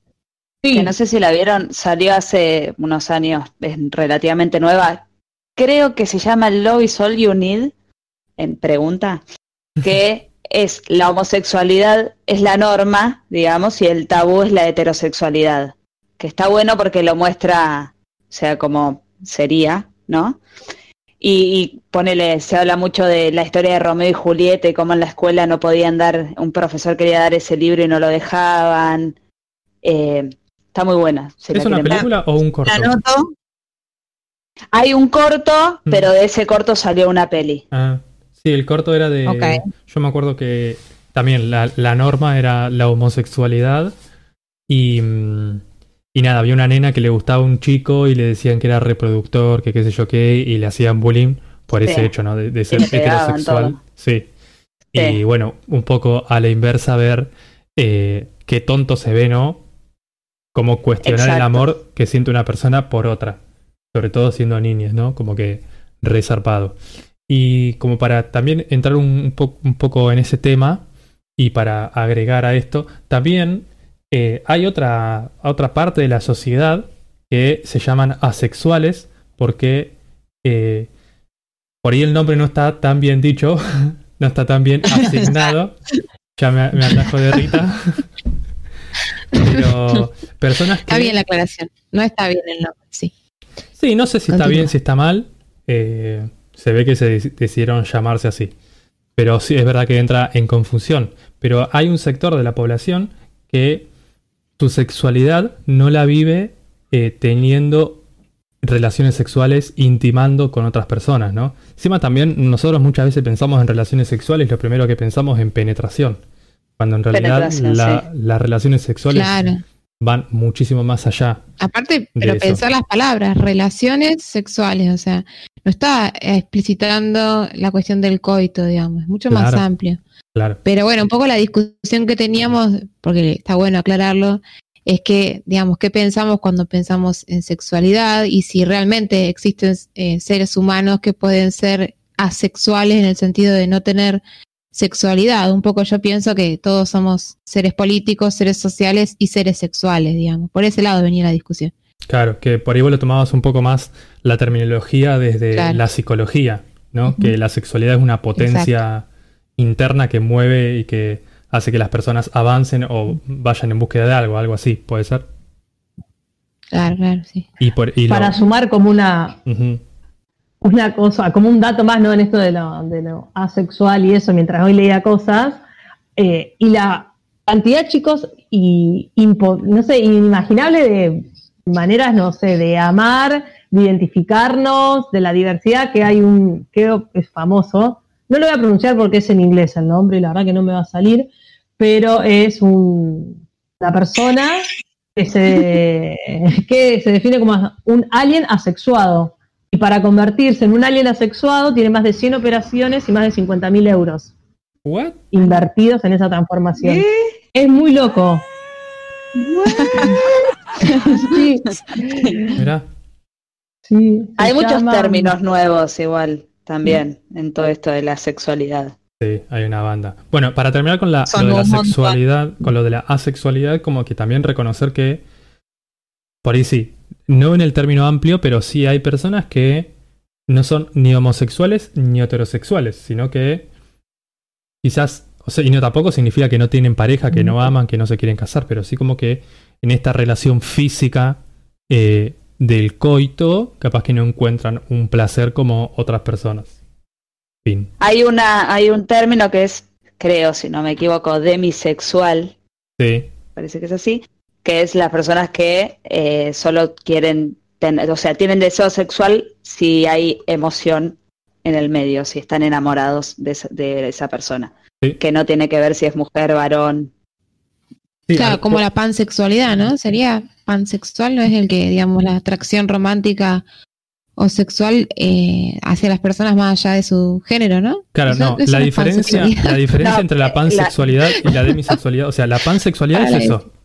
Es Sí, las Sí. personas que pueden enamorarse y o tener relaciones sexuales con personas más allá del género que la otra persona representa. La demisexualidad dice que ajá. para te- como que la atracción sexual viene primero con una atracción emocional. Em, exacto. Claro, no hay Va acto sexual Ah, si no hay Claro. emoción. No hay emoción. Puede Y ser de- pansexual, Bien, sí. Claro, igual puede ser de las personas del mismo sexo o de, o- del, perdón, del Claro. mismo género o de otro género. O sea, como que la, la demisexualidad no determina eso. Claro. Bien. Bueno, estamos aprendiendo. La verdad que hay conceptos nuevos y que aparecen todo el tiempo y eso es lo que tiene, digamos, de maravilloso también eh, la ley que permite toda esta diversidad y, y que se vayan incluyendo eh, cosas que, bueno, mismo nosotros no tenemos ni idea, como ya ha quedado demostrado. No, tal cual. Ah, sí. Primero, miren, acá la audiencia me está diciendo, me mandé una burrada que dije Gabriel García Lorca, porque yo me lo mezclé a García Márquez con Federico García Lorca. Sí, no te lo quería escritor español. Pero se entendió, ¿no? Yo venía alentonada con Franco y tiré Gabriel, pero era Federico, por si acaso. Lo subrayamos. Eh, pero con respecto a esto que vamos aprendiendo y, y que todo el tiempo estamos aprendiendo cosas nuevas, me parece importante destacar esto que decía Sari, que todos nosotros somos de 30, bueno, algunos 20, ¿Qué pero largos, tampoco están, tampoco un 20 corto, ustedes están todos en un 20 largo y nosotros Es 30, 20. Es 20. 30, 30 larguis, sí. 30, 30 larguis. Y somos de una generación que ha crecido sin ESI, donde la ESI que tuvimos fueron el silencio de nuestros padres, las pastillas que nos tiró algún ginecólogo por la cabeza sin ninguna explicación previa y las charlas con amigues con alguna información de dudosa procedencia. Y la para eso creo pornografía. que salen y la pornografía, La que me parece un pornografía. gran instructivo. Y paren, la pornografía, eh, por lo menos en mi caso, enganchada en el codificado que no pagaban en mi casa. Entonces era Rayita, raya, rayita. raya, raya, raya, eh, un culo. Ay. Sí, o las películas eh, eróticas de Isaac, eh, Isaac. de que se teletransportaban, no sé qué hacían. Era Eran alien asexuales. Era genial. Pero bueno, me parece que, que Salem tiene para compartirnos algunos de los mitos eh, Sí, que seguramente muchos de nosotros creímos durante mucho tiempo. Total, ya que estamos con esto de la sexualidad, estas historias que pasan como de generación en generación o entre nuestros pares mismos también, sobre el sexo, que en sí ya es un tema tabú, o sea, siempre lo fue, ¿no? Sí. Eh, y que va de la mano con esto de la falta de información y cómo afecta esto a las personas. Como decía hoy Nacho, lo de eh, sentirse asustado, reprimido por ciertas cosas que uno escucha o cree que ve o, y no sabe. Entonces están estos mitos eh, con los cuales voy a ir nombrando y, y pueden, pueden opinar y a ver qué, qué es lo que a ustedes les parece. Son varios, vamos, vamos tranquilos. Muchos ya estuvimos como igual eh, hablando un poco. Esto de que empezamos con que los hombres tienen más deseo sexual con las mujeres. Esto va con una cuestión así eh, de género femenino, masculino, ponele. Eh, en que decir que el hombre, como decíamos hoy, es el que en, el sexo está bien, que lo de la mujer es un poco más, che, vos cuidate, vos tranqui, vos no, vos sos hombre, podés tener sexo con quien quieras, las veces que quieras, ya, cuanto más chico mejor. Eh, todo ese tema de el hombre es el capo en, en el sexo Sí, y tiene más deseo sexual. y la justificación en ese deseo eh, de después, por ejemplo, no sé, de repente la infidelidad, que, que en su momento las mujeres bancaban mucho por el hecho de, bueno, pero es varón. Sí, o sea, no sí, puede... como una justificación. El desahogo sexual. Oh, eh, claro, Sí, ni lo- ni- Bueno, eh, en realidad claramente no es verdad, ¿no? Que el hombre tiene más deseo sexual con las mujeres, eso eh, es indistinto. Totalmente. La, la capacidad de deseo sexual de las personas va por cuenta de cada persona. Pero sí de algún Eh, modo. es como que la totalmente sociedad- cultural. Claro, como que la sociedad eh, le pide fuertemente que los hombres tengan más deseo sexual. Entonces un hombre que por ahí no tiene tanto deseo sexual Exacto. se siente menos hombre, se siente medio expulsado de la sociedad. Sí, esto de, de como en- eh, contar sobre sus encuentros sexuales como algo de, También. miren qué genio, y la mujer esto de sentir un poco de vergüenza al respecto de hablar sobre tus encuentros sexuales. Sí, o como mientras, si sos varón, mientras más encuentros sexuales tengas, sos un campeón. Mejor, Y si sos sí. una- claro, y si sos una mujer, y sí, sos una prostituta. O sea, como. ¿Cómo se marca la Bien, diferencia ahí? Esto, esto con otro mito que dice que los hombres saben más de sexo que las mujeres. Entonces, por todo esto mismo, se cree que el hombre sabe mucho más. Obvio que por tampoco. la experiencia. ex- sí. Dudoso. Eh, dudoso, no, pero es más, podríamos decir que Podemos no. citar ejemplos. Bien, otro, los hombres no pueden controlar sus impulsos, impulsos sexuales. Esto es lo, lo que dijo hoy Nacho, esto de el desahogo sexual o algo como una justificación a que el hombre, bueno, pobre, viste, no puede controlar el impulso sexual. Y Eh, y esto claramente es de la cultura machista. ¿no? Total, pero digo, justificación inclusive de abusos sexuales, o sea, Sí, a la violencia y ya. agresión sexual, total, sí. como Hashtag. desahogo sexual. Claro, hashtag apología a la violación. Totalmente, qué horror. El Totalmente. programa me está haciendo reenojar. Es que lo loco es que, o sea, de verdad, estos son mitos que la, eh, que la gente tiene y creen que son así. Después, bueno, tenemos esto, este mito de que los hombres se masturban y las mujeres no, o se masturban más que las mujeres. O que Como pueden si masturbarse y la las mujeres no pueden. Exacto, como si la masturbación en las mujeres en realidad estaría prohibida. Bueno, les contamos que no. Queremos que- adherir a la idea de que eso es falso. y que no salen pelos en las manos, ¿no? Vos, Nacho, te decían cuando ¿Qué? eras chico. Yo me compraba De maquinitas pelo. de afeitar para sacarme los pelos de la mano. Hoy leía Que jamás crecieron. Que, te- que te quedabas ciego si te Ah, también es. masturbabas. Que te salían Mucho también hay esto de ese tu abuelo, no- tu abuelo que murió te va a ver. Están mirando desde te arriba. Hay un Está chiste, mirando. hay un chiste gráfico muy cuidado. gracioso. Hay un chiste gráfico muy gracioso que es eh, el nene se va a dormir y la madre le dice buenas noches hijo y nada de andar tocándose y esas cosas porque Jesús te está mirando y está el nene acostado y Jesús está como apoyado sobre el techo y le dice tranquilo que yo no digo nada Ay, qué turbio. sí, re turbio igual. ¿Qué es eso? Qué turbio. Totalmente horrible. Pero, perdón, ese mambo con la religión eh, lo Ah. hemos tenido todos los que tuvimos una Sí. Yo sentía que a mí me estaban mirando, o sea, real, era como muy...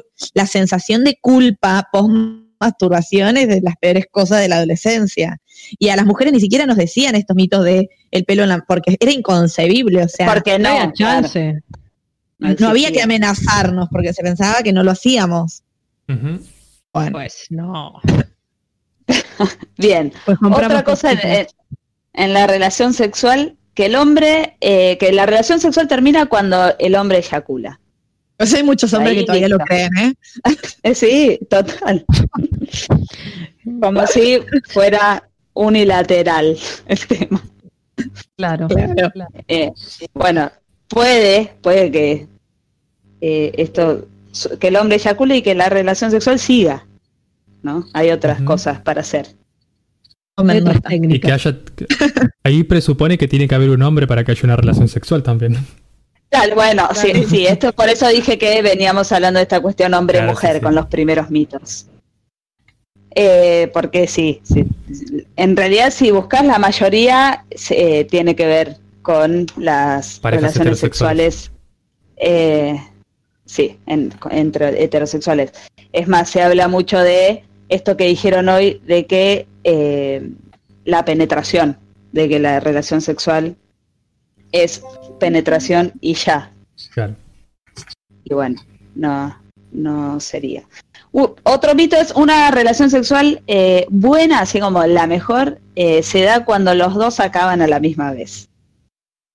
Bueno, como, y que hay un ángel del cielo al Eso como lado. que los que arrancan, sí, que Jesús te está viendo el de- desde el techo y te aplaude. Ponele. Claro, sí, sí, mágico. Eh, el tema es bueno, lo frustrante esto que no- resulta después. Claro, yo me acuerdo que de chica era, esto era así, o sea, tenía que ser de esta manera, era lo que yo escuchaba. Es una, uno de los mitos que más he escuchado. Yo el otro día, perdón, escuchaba eh, a una, no es sexóloga la chica, no sé si es psicólogo o qué, hace un, un taller para mujeres que se llama Todo sobre mi vulva eh, y da un montón de, clases de ESI completas, ¿no? Y desmitificaba algunos GIFs que circulan, decían, ¿cuánto te puede llegar a frustrar y a limitar en cuanto a tu sexualidad toda esta cosa que uno va escuchando? Imagínate, o sea, en las primeras relaciones sexuales, cuando tenés este mito en la cabeza y no se da de repente el orgasmo en el mismo momento, es como no funciono, estoy roto, o, o no me sucede No, directamente total. Totalmente traumatizante. Total. Eh, bueno, eh, y es que en realidad hasta ahora los que nombramos siempre tienen algo de trauma en alguno de los dos casos. Eh, después otro mito es que el sexo en la vejez no va. Como esto de que la gente, los adultos mayores no pueden hablar de sexualidad, tener sexo. Que lo leí bastante. La idea de que En- sus en- padres no lo hacen. Y Eh, no, la verdad, que, yo no tengo. no, la verdad que yo tampoco problema, porque, Lola. claro, tuve un hermano cuando yo tenía 15 años, por ende mis padres tuvieron relaciones sexuales, así que desde ahí Bueno, pero, pero no les cuesta como pensarlo, como no, esto no pasa, es otro Y universo. tampoco Sí, igual- mucho. tampoco lo pienso demasiado, Claro. ¿no? Es como, ay, ¿qué están haciendo papá ni- y mami? No, pero esto este mito también habla más de gente, un- bueno, mis padres no son, no están en la, en la vejez aún.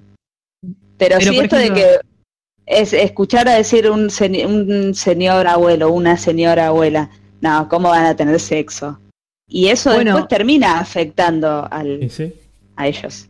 Mi abuela, voy a contar una anécdota. Mi abuela tiene 93 años. Ponerle que era 5 años, le tocó ir a su control ginecológico y bueno, como es vieja, la empezaron a acompañar. Y nada, le preguntaron, bueno, usted, señora abuela, no voy a revelar su identidad. Pero le preguntaron y dice, usted tiene relaciones sexuales y habían, la habían acompañado mi mamá y mi tía. Y como que, mi, ¿qué dijeron? Ay, no, doctor, ya no tiene. Y mi abuela dice, sí, sí, lo hacemos. Bebita, ella seguía haciendo el amor. con mi abuela, claro. Muy pero era muy como genial, viste, como mi mamá y mi tía como negando, no, pues ya tiene Claro, 85 ya está. años, no va a hacer nada. Como y la Lola abuela ahora. tipo, Claro, mi Como abuela con sus padres. claro, tal cual. Mis padres no.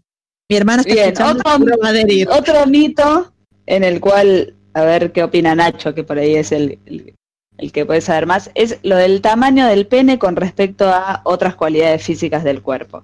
Por ejemplo, pie grande, pene grande, mano grande, pene grande, la ley de la L, ¿no? La nariz. Todas estas cosas que son la nariz, que son mitos, obvio, y que afectan un montón al varón. Sí. Está una presión puesta ahí que Igual no sé por qué a mí me, yo puedo saber más de esto. Porque no te pasa. ¿No has sentido presión por estas cosas? No te pasa porque no tenés pie, la- en pie grande, mano grande. Yo calzo 36, Exacto, chicas. por ahí tenés. Ah, No, mentira, mentira. Pero hubiera sido gracioso. Esto- Como Joey, que calzaba re poquito. El Friends. tema del tamaño para los varones es un Sí. mambo, me parece, de vestuario. ¿O Bueno, no? ¿y el mito cuál es? total. Que el tamaño no importa. No, el mito es que eh, si tenés pie, el, el mito que hay que derribar sería si tenés pie grande, que no hay nada físico que compruebe, Claro, que- eh, científico que compruebe que según el tamaño de tus manos o pies vas a tener eh, el mismo Tiene tamaño. grande. Sí, sí, sí. del pene, exacto. Eh, bien, otro es, el- esto va más por el, lado de el cuidarse en, el, en las relaciones sexuales. La doble protección es usar dos condones en la relación sexual. Mal, Claramente mal. la doble protección No. eh, significa que uno está protegiéndose de dos situaciones, por ejemplo, el embarazo, si quieres evitar el embarazo, y alguna enfermedad de transmisión sexual. Se refiere a un preservativo y una pastilla anti- anticonceptiva, Claro. por ejemplo. Y no, doble protección. Eh, mucha- muchos jóvenes eh, y por ahí grandes también creen que al usar dos condones se protegen el doble. Y esto es aún más peligroso, Es todo lo porque hay contrario, más sí. probabilidad de que, exacto, Porque la fricción entre el látex, digamos. se. Exactamente. Bien, muy bien. Eh, vamos a ir con mitos con respecto al embarazo, ya que estamos con, con Con esto que es, es como una locura que hay un montón. Esto de, por ejemplo, que la primera vez no quedas embarazada. Así Uh. que tranca. Haz lo que quieras, que como es la primera vez no quedas embarazada. Gracias a Por este mito, primera vez. muchas chicas quedan embarazadas la primera vez. O sea, Dios, es como, gracias al, claro, gracias al mito hay más riesgo de que en la primera vez quedes embarazada. Una bala, un muerto. Básicamente. Arre. Qué puntería. Otra es, sí, no, terrible. Otra es que si estás menstruando, no quedas embarazada, eh, teniendo relaciones sexuales durante la menstruación. Sí que hay menos probabilidades, en realidad no es eh, totalmente e- errado esto, pero no quiere decir, todo depende del ciclo, del ciclo menstrual. Consulten a sus médicos igual, ¿eh? No escuchen esto y vayan directo a, hacer cosas. Eh, pero no, no, eso no te deja inmune del embarazo. Siempre que haya una relación sexual, eh, o o sea, una penetración, hay probabilidades de quedar embarazada. Obviamente si es una, re- una relación heterosexual, ¿no? Si no hay protección de por medio, claro. Exacto. sea el momento del Sí, ciclo que lo sea. mismo, esto va, eh, esta explicación vale para otro mito que es eh, si tenés sexo en un jacuzzi, bañadera, pileta, eh, no quedarse embarazada o de la ducha vaginal, que tipo tuve relaciones, soy bueno, me lavo, me lavo, me lavo, así se va Y es, es totalmente real, o sea, son cuestiones que la gente cree que es así. Bueno, sepan que no. sí. Ah, pero el amigo de un te amigo, laves, te laves, te el laves. primo, Un amigo. quedó embarazada la novia Sí. porque estuvieron un día en un jacuzzi. No, viste que siempre sale el típico el que dice. El agua bendita la embarazó. No, viste que siempre salen esas cosas. que a alguien le pasó. Eh, bueno, se sepan que, que eso como dijo Nacho, siempre que hay una relación sexual con penetración puede haber riesgo de embarazo. Sí. Y que el, el uso de preservativo también es para eh, cuidarse de las enfermedades de transmisión sexual. Uno de los mitos grandes es que eh, no, si no tenés síntomas, entonces no, no tenés ninguna enfermedad de transmisión sexual. Por eso Tranquilo. se no. cambió, por eso se cambió la designación de enfermedad de transmisión sexual a infección de transmisión sexual. infección.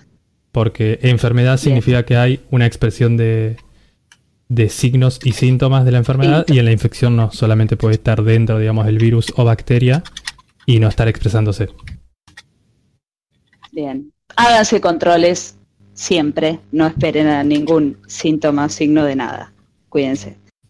Eh, y esto también, hay mucho mito sobre el VIH y cómo se transmite, si tomo del vaso, agua del vaso que tomó. O sea, hay- todavía la gente cree estas cosas. Que si yo comparto una tarde con alguien eh, que tiene VIH, me voy a contagiar.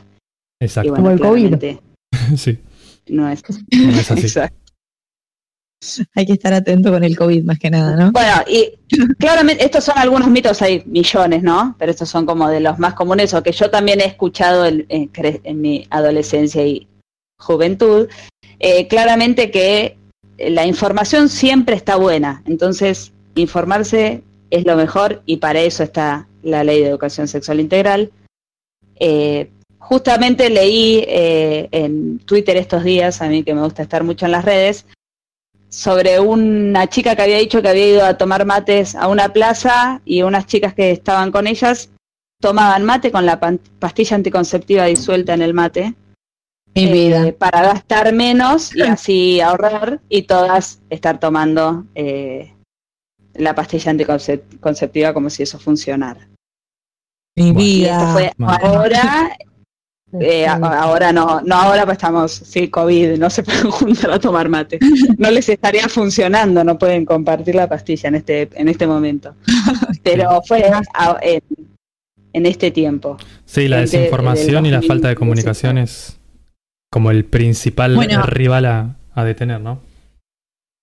Me Total. parece que es importante, y ya como para ir cerrando con el tema del día, porque nos copamos, pues nos parece más que necesaria la ESI, resaltar esto, las consecuencias y sobre todo la urgencia por la cual es necesario que las instituciones educativas se pongan las pilas, hagan cumplir, que el Estado garantice que, que las escuelas cumplan la aplicación de la ley de educación sexual integral. Han aumentado, y esto como para cerrar, aumentaron los femicidios, aumentaron las enfermedades de transmisión sexual, o sea, el boletín, miren este dato epidemiológico de Argentina, dice que el sífilis se triplicó en contagio en el último tiempo por la falta de uso de preservativo. Eh, entonces, la, como decían los chicos, la falta de información es gravísima. La información para las niñas y les adolescentes es un derecho. No queremos que haya niños abusados, bullying, ciberbullying, trastornos alimenticios, eh, y la ESI trata de protegerlos de todo eso. Así que nada, señores, nos seguiremos metiendo con sus hijos para garantizar sus derechos. Vamos a ir a un temita musical y después volvemos con un poco más de actualidad. Perfecto, vamos a escuchar la canción Elaine, perdón, vamos a escuchar la canción de Elaine, la cantante se llama Elaine, y la canción se llama Artemisa.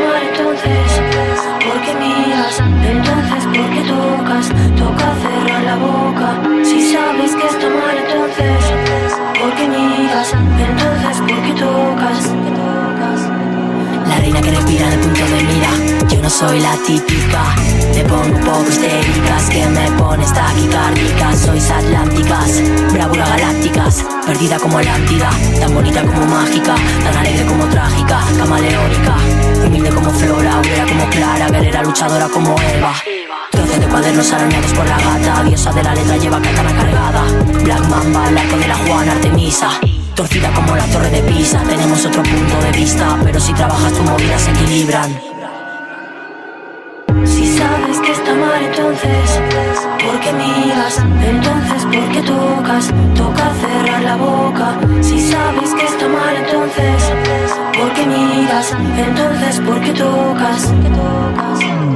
Me quedo en el limbo, como diosa del Olimpo, vemos el abismo. Lo nuestro será histórico, sin eso tóxicos que se siguen perdiendo.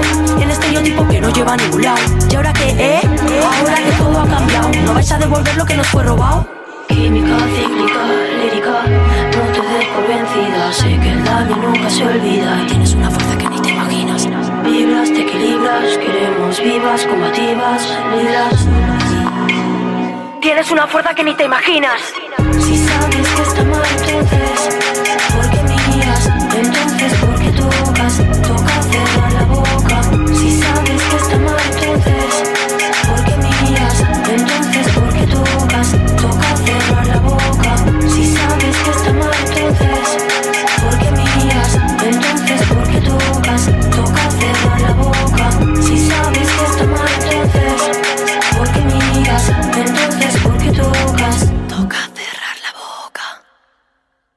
Escuchamos la canción Artemisa de Elaine. Bueno, y ahora como para eh, cambiar de tema, pero no tanto, vamos a ir a la sección de Nacho donde recomienda siempre series y películas y hoy me parece que va a recomendar una muy alusiva. Oh.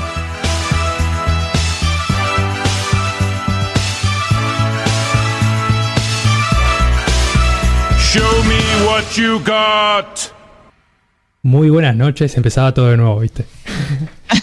sí, sí, mira, yo me puse a pensar, a ver, la, la realidad es que estuvimos hablando una hora con 40 minutos más o menos sobre la ESI y teníamos un montón de más cosas para decir, entonces decimos, ¿cómo podemos seguir hablando de esto sin decir que estamos hablando de esto? Bueno, yo dije, podemos buscar una serie, me costó mucho encontrar una serie porque los nombres de las series, viste, que siempre son rebuscadas y lo que dicen en realidad no es lo que van a tratar en la serie. Bueno, Sex Education es la serie. Un poco evidente, ¿no?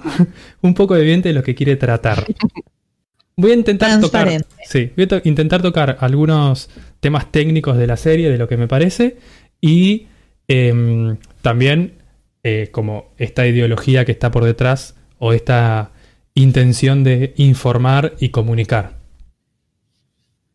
Para empezar, la serie, o sea, la historia de la serie no es, wow, la gran cosa. Es una buena serie, pero no deja de ser una historia de adolescentes eh, en la escuela con conflictos y situaciones de adolescentes. ¿Sí? Como que eh, ese es como el Yo por eso no la vi. ¿ves? ¿No la viste? Dije, por eso dije la descarto. Es una historia de adolescente. Es La una vi historia así en la adolescentes, portada de. Netflix. Es una historia de adolescentes y yo creo que está eh, orientada al público adolescente. Sin embargo, yo creo que tiene muchas cuestiones que son muy interesantes y que eso es lo que hace importante que la veamos. No, la historia sí, o sea, A ver. te preocupás, te empa- empatizás con los personajes, pero es un poco como el amor adolescente. ¿sí? La historia principal cuenta eh, la vida de un muchacho que se llama Otis, ¿sí? que su madre y su padre están divorciados y que ambos son eh, sexólogos o psicólogos terapeutas eh, orientados en la sexualidad. ¿sí? Entonces esto, esto hace que tenga un diálogo eh, muy fluido con la madre, en realidad muy fluido no, un diálogo forzado desde la madre hacia él sobre la sexualidad y sobre cómo en este despertar o en este redespertar, podemos decirle, de la sexualidad en la adolescencia, porque obviamente sexualidad tenemos durante toda la vida, pero en este, est- estas, este aumento hormonal, podríamos decirle, en la adolescencia, eh, cómo lo va atravesando. Uy, perdón que me choqué el micrófono. Tengo un problema acá con el Otra micrófono. Bueno, che. Otra vez. Es el brazo. Es brazo, el brazo nuevo. Es que, es que yo miro para un lado como si ust- ustedes estuvieran ahí y bueno, nada, no importa. Eh, bueno, entonces la madre como que quiere forzar un diálogo con el hijo para hablar sobre la sexualidad, entendiendo como que en la comunicación radican las, las soluciones, porque ella es terapeuta y obviamente, bueno, ella trabaja con adultos, eh, obviamente el diálogo es por donde se encamina la terapia. Bueno, la cuestión es que el chico, cada vez que la madre le propone hablar, él tiene vergüenza. No quiere hablar.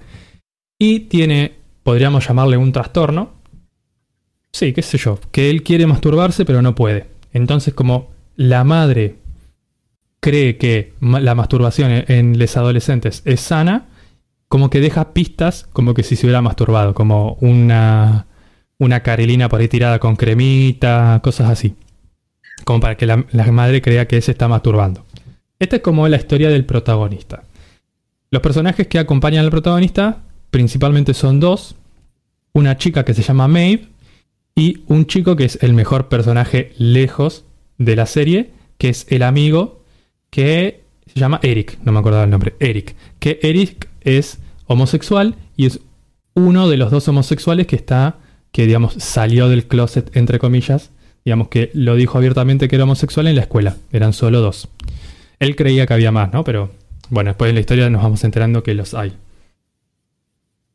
Em, entonces la historia comienza con que este chico Otis, como tenía un cierto conocimiento de sexualidad que lo había eh, descubierto con su madre y con su padre, eh, ayuda a otra persona de la escuela y comienzan a hacer una, una terapia clandestina entre Maeve. Maeve le conseguía pacientes barra clientes que le pagaban y él le resolvía los problemas sexuales. Entonces acá donde empieza un poco eh, lo interesante de esta serie, que los chicos y las chicas adolescentes tienen un montón de dudas sobre el mundo de la sexualidad, ¿no?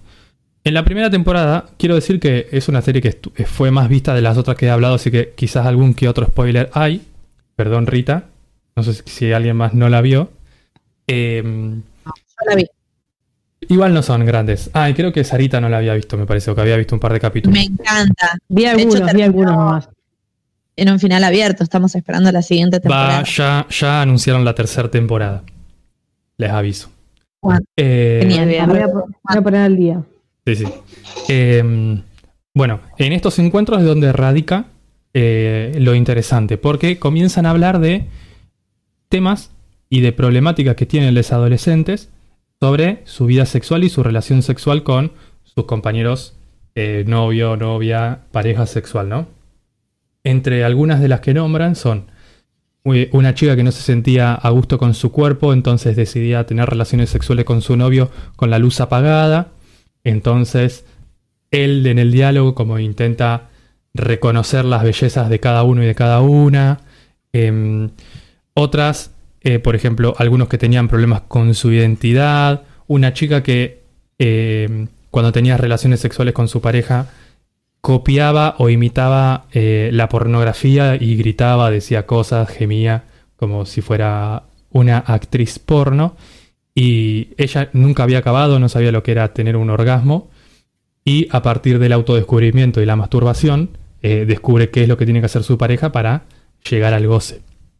Después, entre otros temas que por ahí no, no se, no se trata tanto en la, en la terapia, pero sí en la serie, es por ejemplo una chica que se tiene que someter a un aborto, eh, una chica que es abusada sexualmente, eh, una, la, discriminación, di- la discriminación por la orientación sexual, un poco lo que veníamos diciendo que eran los problemas que Sí. eh, tenemos si no hubiera ESI. Bueno, un poco es eso. Entonces, lo interesante, vuelvo, es cómo esta serie puede abrir eh, al diálogo y comentar abiertamente con los nombres correctos sin usar tantos eufemismos esta problemática de la falta de información de los adolescentes sobre la sexualidad. Creo que la principal, digamos, si hay algo que, que define esta serie para verla críticamente es que los adolescentes en la escuela, en la secundaria, tienen desinformación sexual.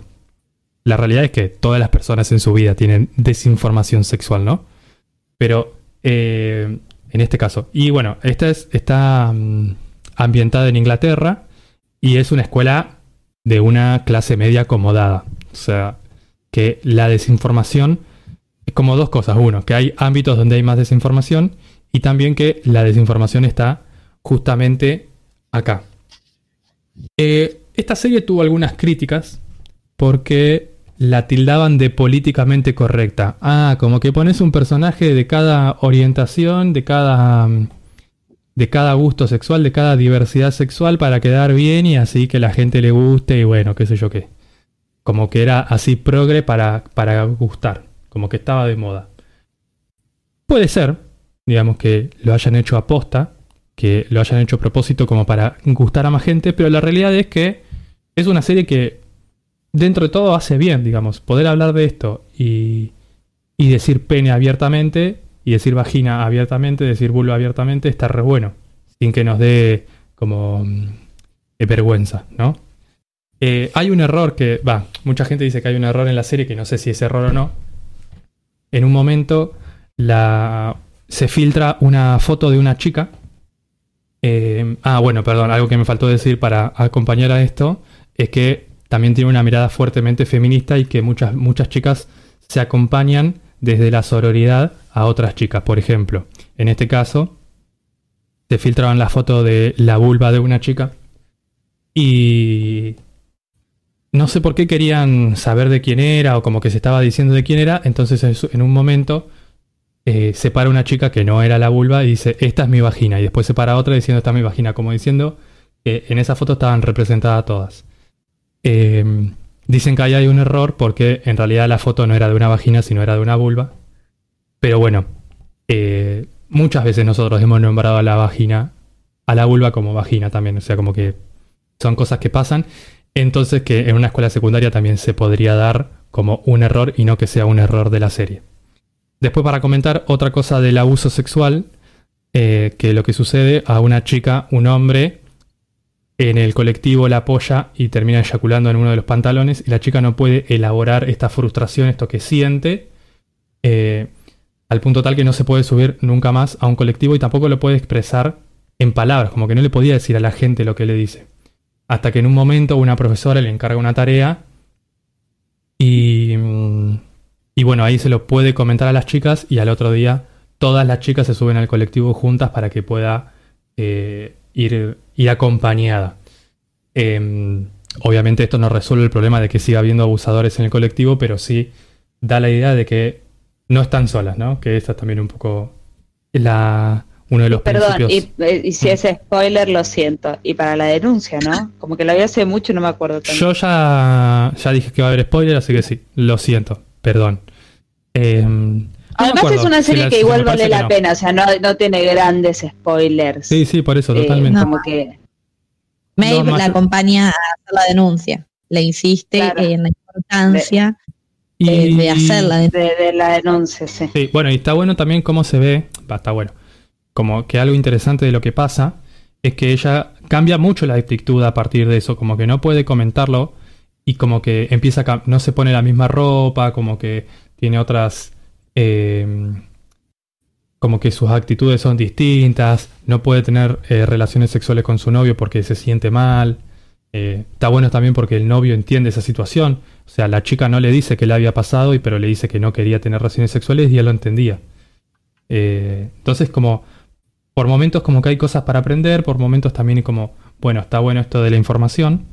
Y bueno, eh, en la primera temporada como que la información brota un poco de este chico que la madre era terapeuta sexual.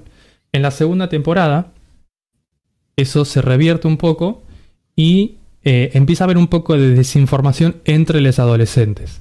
Y ahí entra el personaje de la madre como también diciendo, che, todo bueno que haya un flujo eh, bastante continuo de información entre los, adolescentes porque eso hace que hablemos de esto y no sea tabú, pero también hay que buscar fuentes confiables de información, ¿no? Porque si no, termina habiendo mitos, como fue los que dijo Salem o los que le dijo al principio Lola sobre la, sobre la ley. Y bueno, esto es más o menos la, la serie. En, a nivel Y- técnico, sí, decime. No, no, perdón, sí. Sí, si querés cierro con esto de los niveles técnicos, así ya podemos hablar un poco más de, de lo que hace la serie. Nivel técnico, la fotografía es muy correcta, o sea, no tiene nada súper loco, pero tiene como buenos movimientos de cámara, como que la cámara acompaña mucho a la situación. Eh, después, a nivel historia y guion, ya dije, o sea, mm, tiene muchos clichés. Y no deja de ser una serie de adolescentes con muchos clichés que no han visto tanto, entonces no saben. Bueno, no, estuve re prejuicioso con los adolescentes, porque dije eso. Eh, sí, sí, sí, malísimo. Eh, no, pero sí, suele tener muchos clichés de otras series y otras, y otras películas. Em, pero bueno, lo interesante es justamente esto de cómo poder eh, dar voz a, digamos, a los conflictos de la sexualidad de, los adolescentes y cómo busca la información y la comunicación con los adultos em, para lograr atravesar estos conflictos. Con respecto a mi valoración eh, dentro de Ay. esta, de- Ay, de qué esta columna. Show me what you La got. parte que más esperábamos. Teniendo en cuenta todo, o sea, la historia, el del uno desarrollo de los 10, ¿no? personajes, sí, es del 1 al 10. Siempre preguntas lo mismo. Eh, sí, del, Perdón. del, del 1 al 10 nachines. Eh, iba a decir, ¿qué estaba diciendo? La puntuación, pero antes iba a decir otra cosa. Ah, teniendo en cuenta, o sea, los aspectos técnicos, la historia, pero también tengo en, cuen- en cuenta eh, de los temas que habla, porque para mí es como un, un ingrediente muy importante. Sin eso, obviamente, sería mucho menor, creo que casi ni lo hubiera visto. Pero eh, con eso alcanza los 7 nachines de cobalto. Bien. Bien. La verdad que bien. ¿Y las sí, sí, sí. Para Sex Education. 7 Estoy de acuerdo. nachines de cobalto.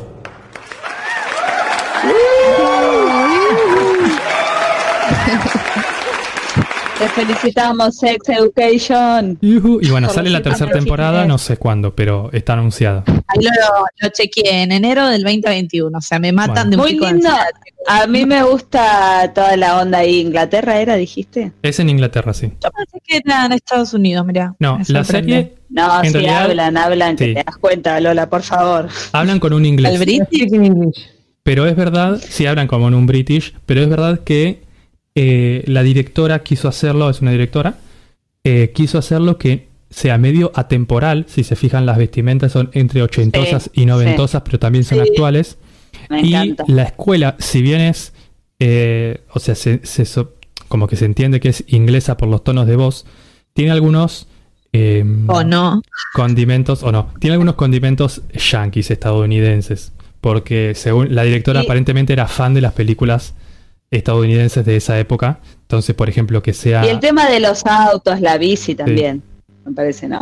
Tengo de como un recuerdo. Sí, los autos en general son medios viejos, eh, manejan en la izquierda, como que no hay una carrocería, pero bueno, los Sí. chicos tienen celulares nuevos, o sea, como que es ahí como medio Claro. atemporal. Sí. El, el diseño de la ropa está buenísimo, o sea, para mí está re Sí, piola. muy buena. caracteriza muy bien a los personajes y es como que sí, posta que es medio atemporal. Eso está bueno. Como que vos no podés decir, ah, es actual, ah, es de los 80, ah, es de los 90. Y después, la música también es muy buena, que toma como canciones eh, bastante movidas, así como el contexto de adolescente de así medio fiesta. Que al final del programa vamos a presentar una canción que forma parte del soundtrack de esta serie, pero bueno, lo dejamos para, para cuando termine. El cierre.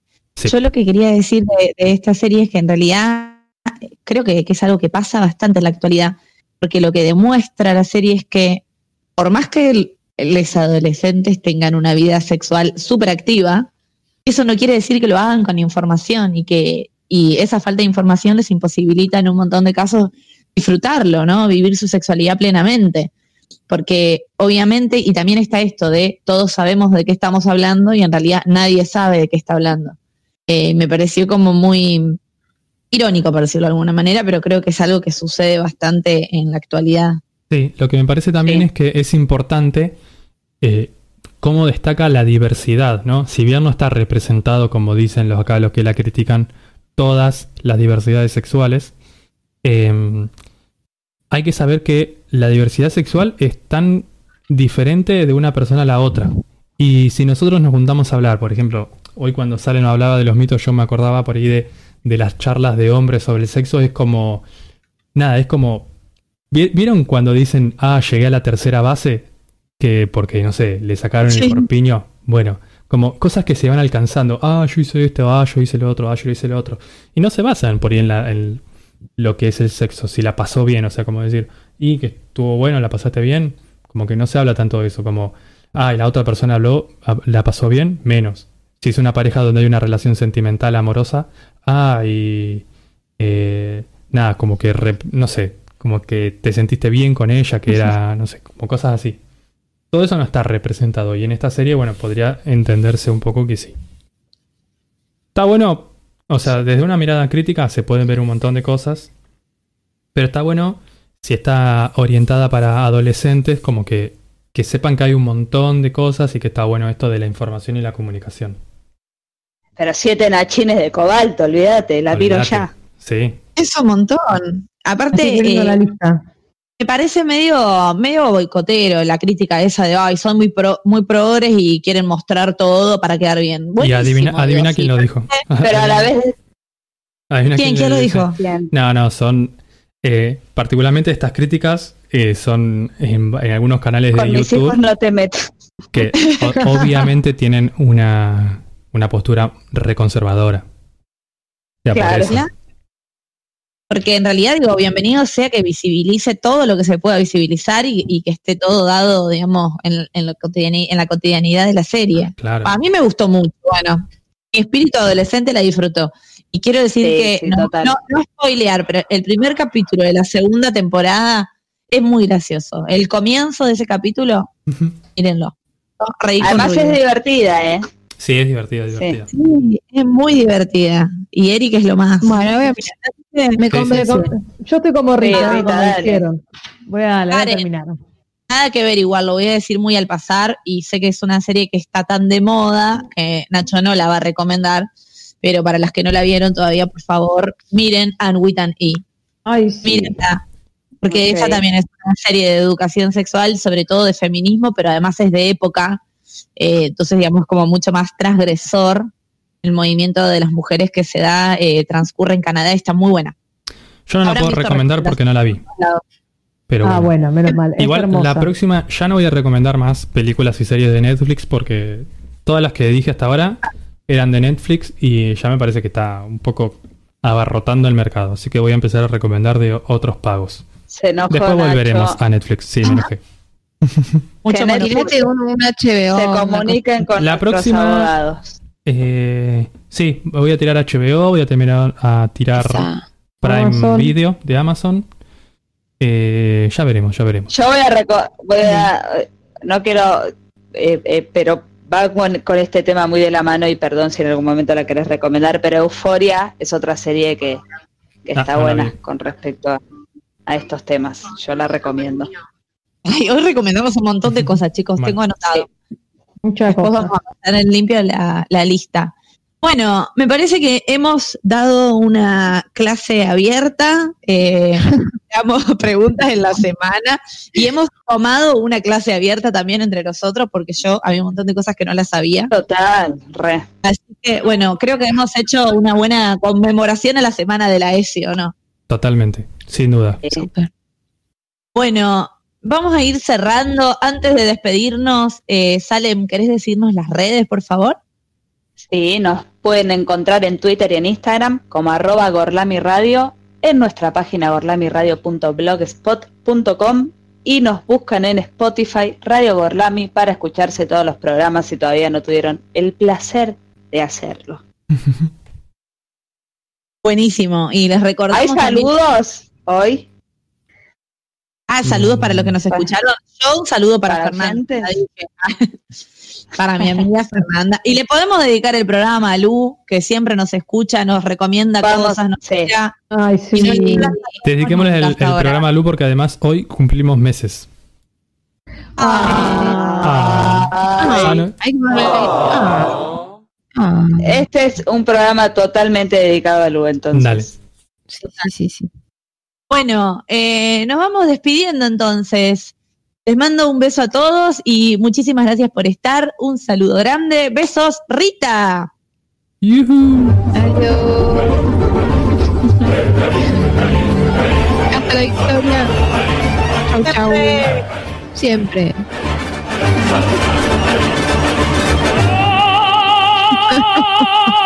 ¿Por qué? Por un problemita técnico, pero en mi ronda de la mesa donde los tengo sentados está a la izquierda de Rita. Igualmente vamos a poner su música y la vamos a despedir. Gracias por estar igual y ojalá se mejore la conexión. Un beso para Lucy.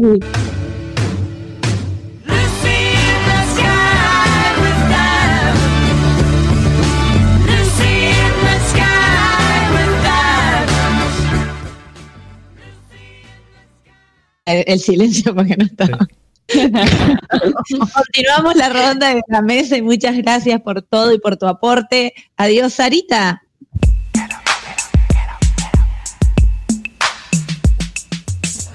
Buenas noches a todos, nos vemos el miércoles y a seguir co-construyendo un mundo en libertades. Ay. Bueno, ahora sí, continuamos en la despedida. Adiós, mi queridísima Salem. I don't know what you heard about me, but a bitch ain't get a dollar out of me. Adiós, muchas gracias a todos y a todas los que nos ac- acompañaron en esta noche. Nos vemos el miércoles.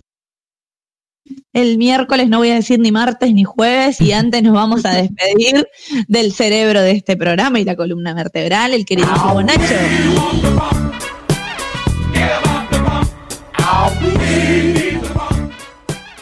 Muy buenas noches para todos. Nos vemos este miércoles a las 5 de la tarde y despedimos también a nuestra queridísima conductora Lola.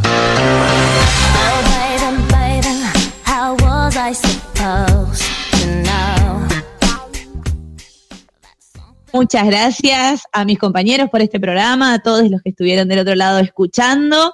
Eh, nos encontramos el miércoles, esperamos que la cuadratura de los planetas nos suelte y nada, muchas gracias a todos. Nos despedimos con un tema, ¿no, Nacho? Así es, nos vamos escuchando una canción que está dentro del soundtrack de la serie de que he recomendado, Sex Education. El tema se llama Like Sugar, es como para bailarlo un poquito a esta hora, esta, este sábado de madru este domingo ya de madrugada. Es de la banda Chaka Khan. Vamos con Like Sugar. Muy buenas noches, muy buenas tardes, muy buenos días. Estoy re duro. adiós, adiós, adiós.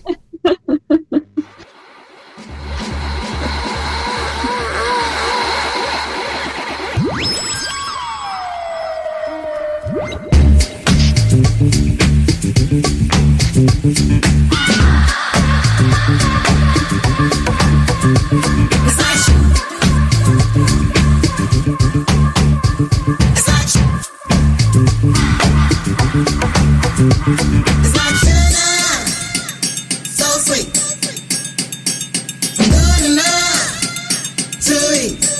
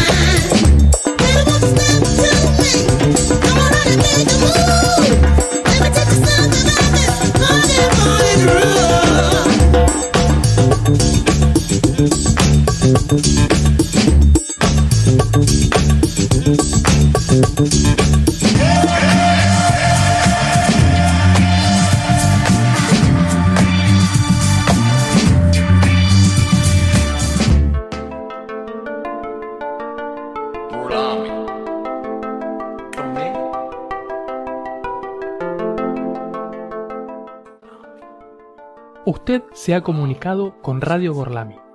En este momento no estamos en vivo. Deje su mensaje después de la señal en nuestro Twitter o Instagram arroba Gorlami Radio. También encuentre todos nuestros capítulos en gorlamiradio.blogspot.com o en Spotify. Si usted desea atención en directo, sintonícenos todos los miércoles a las 17 y los sábados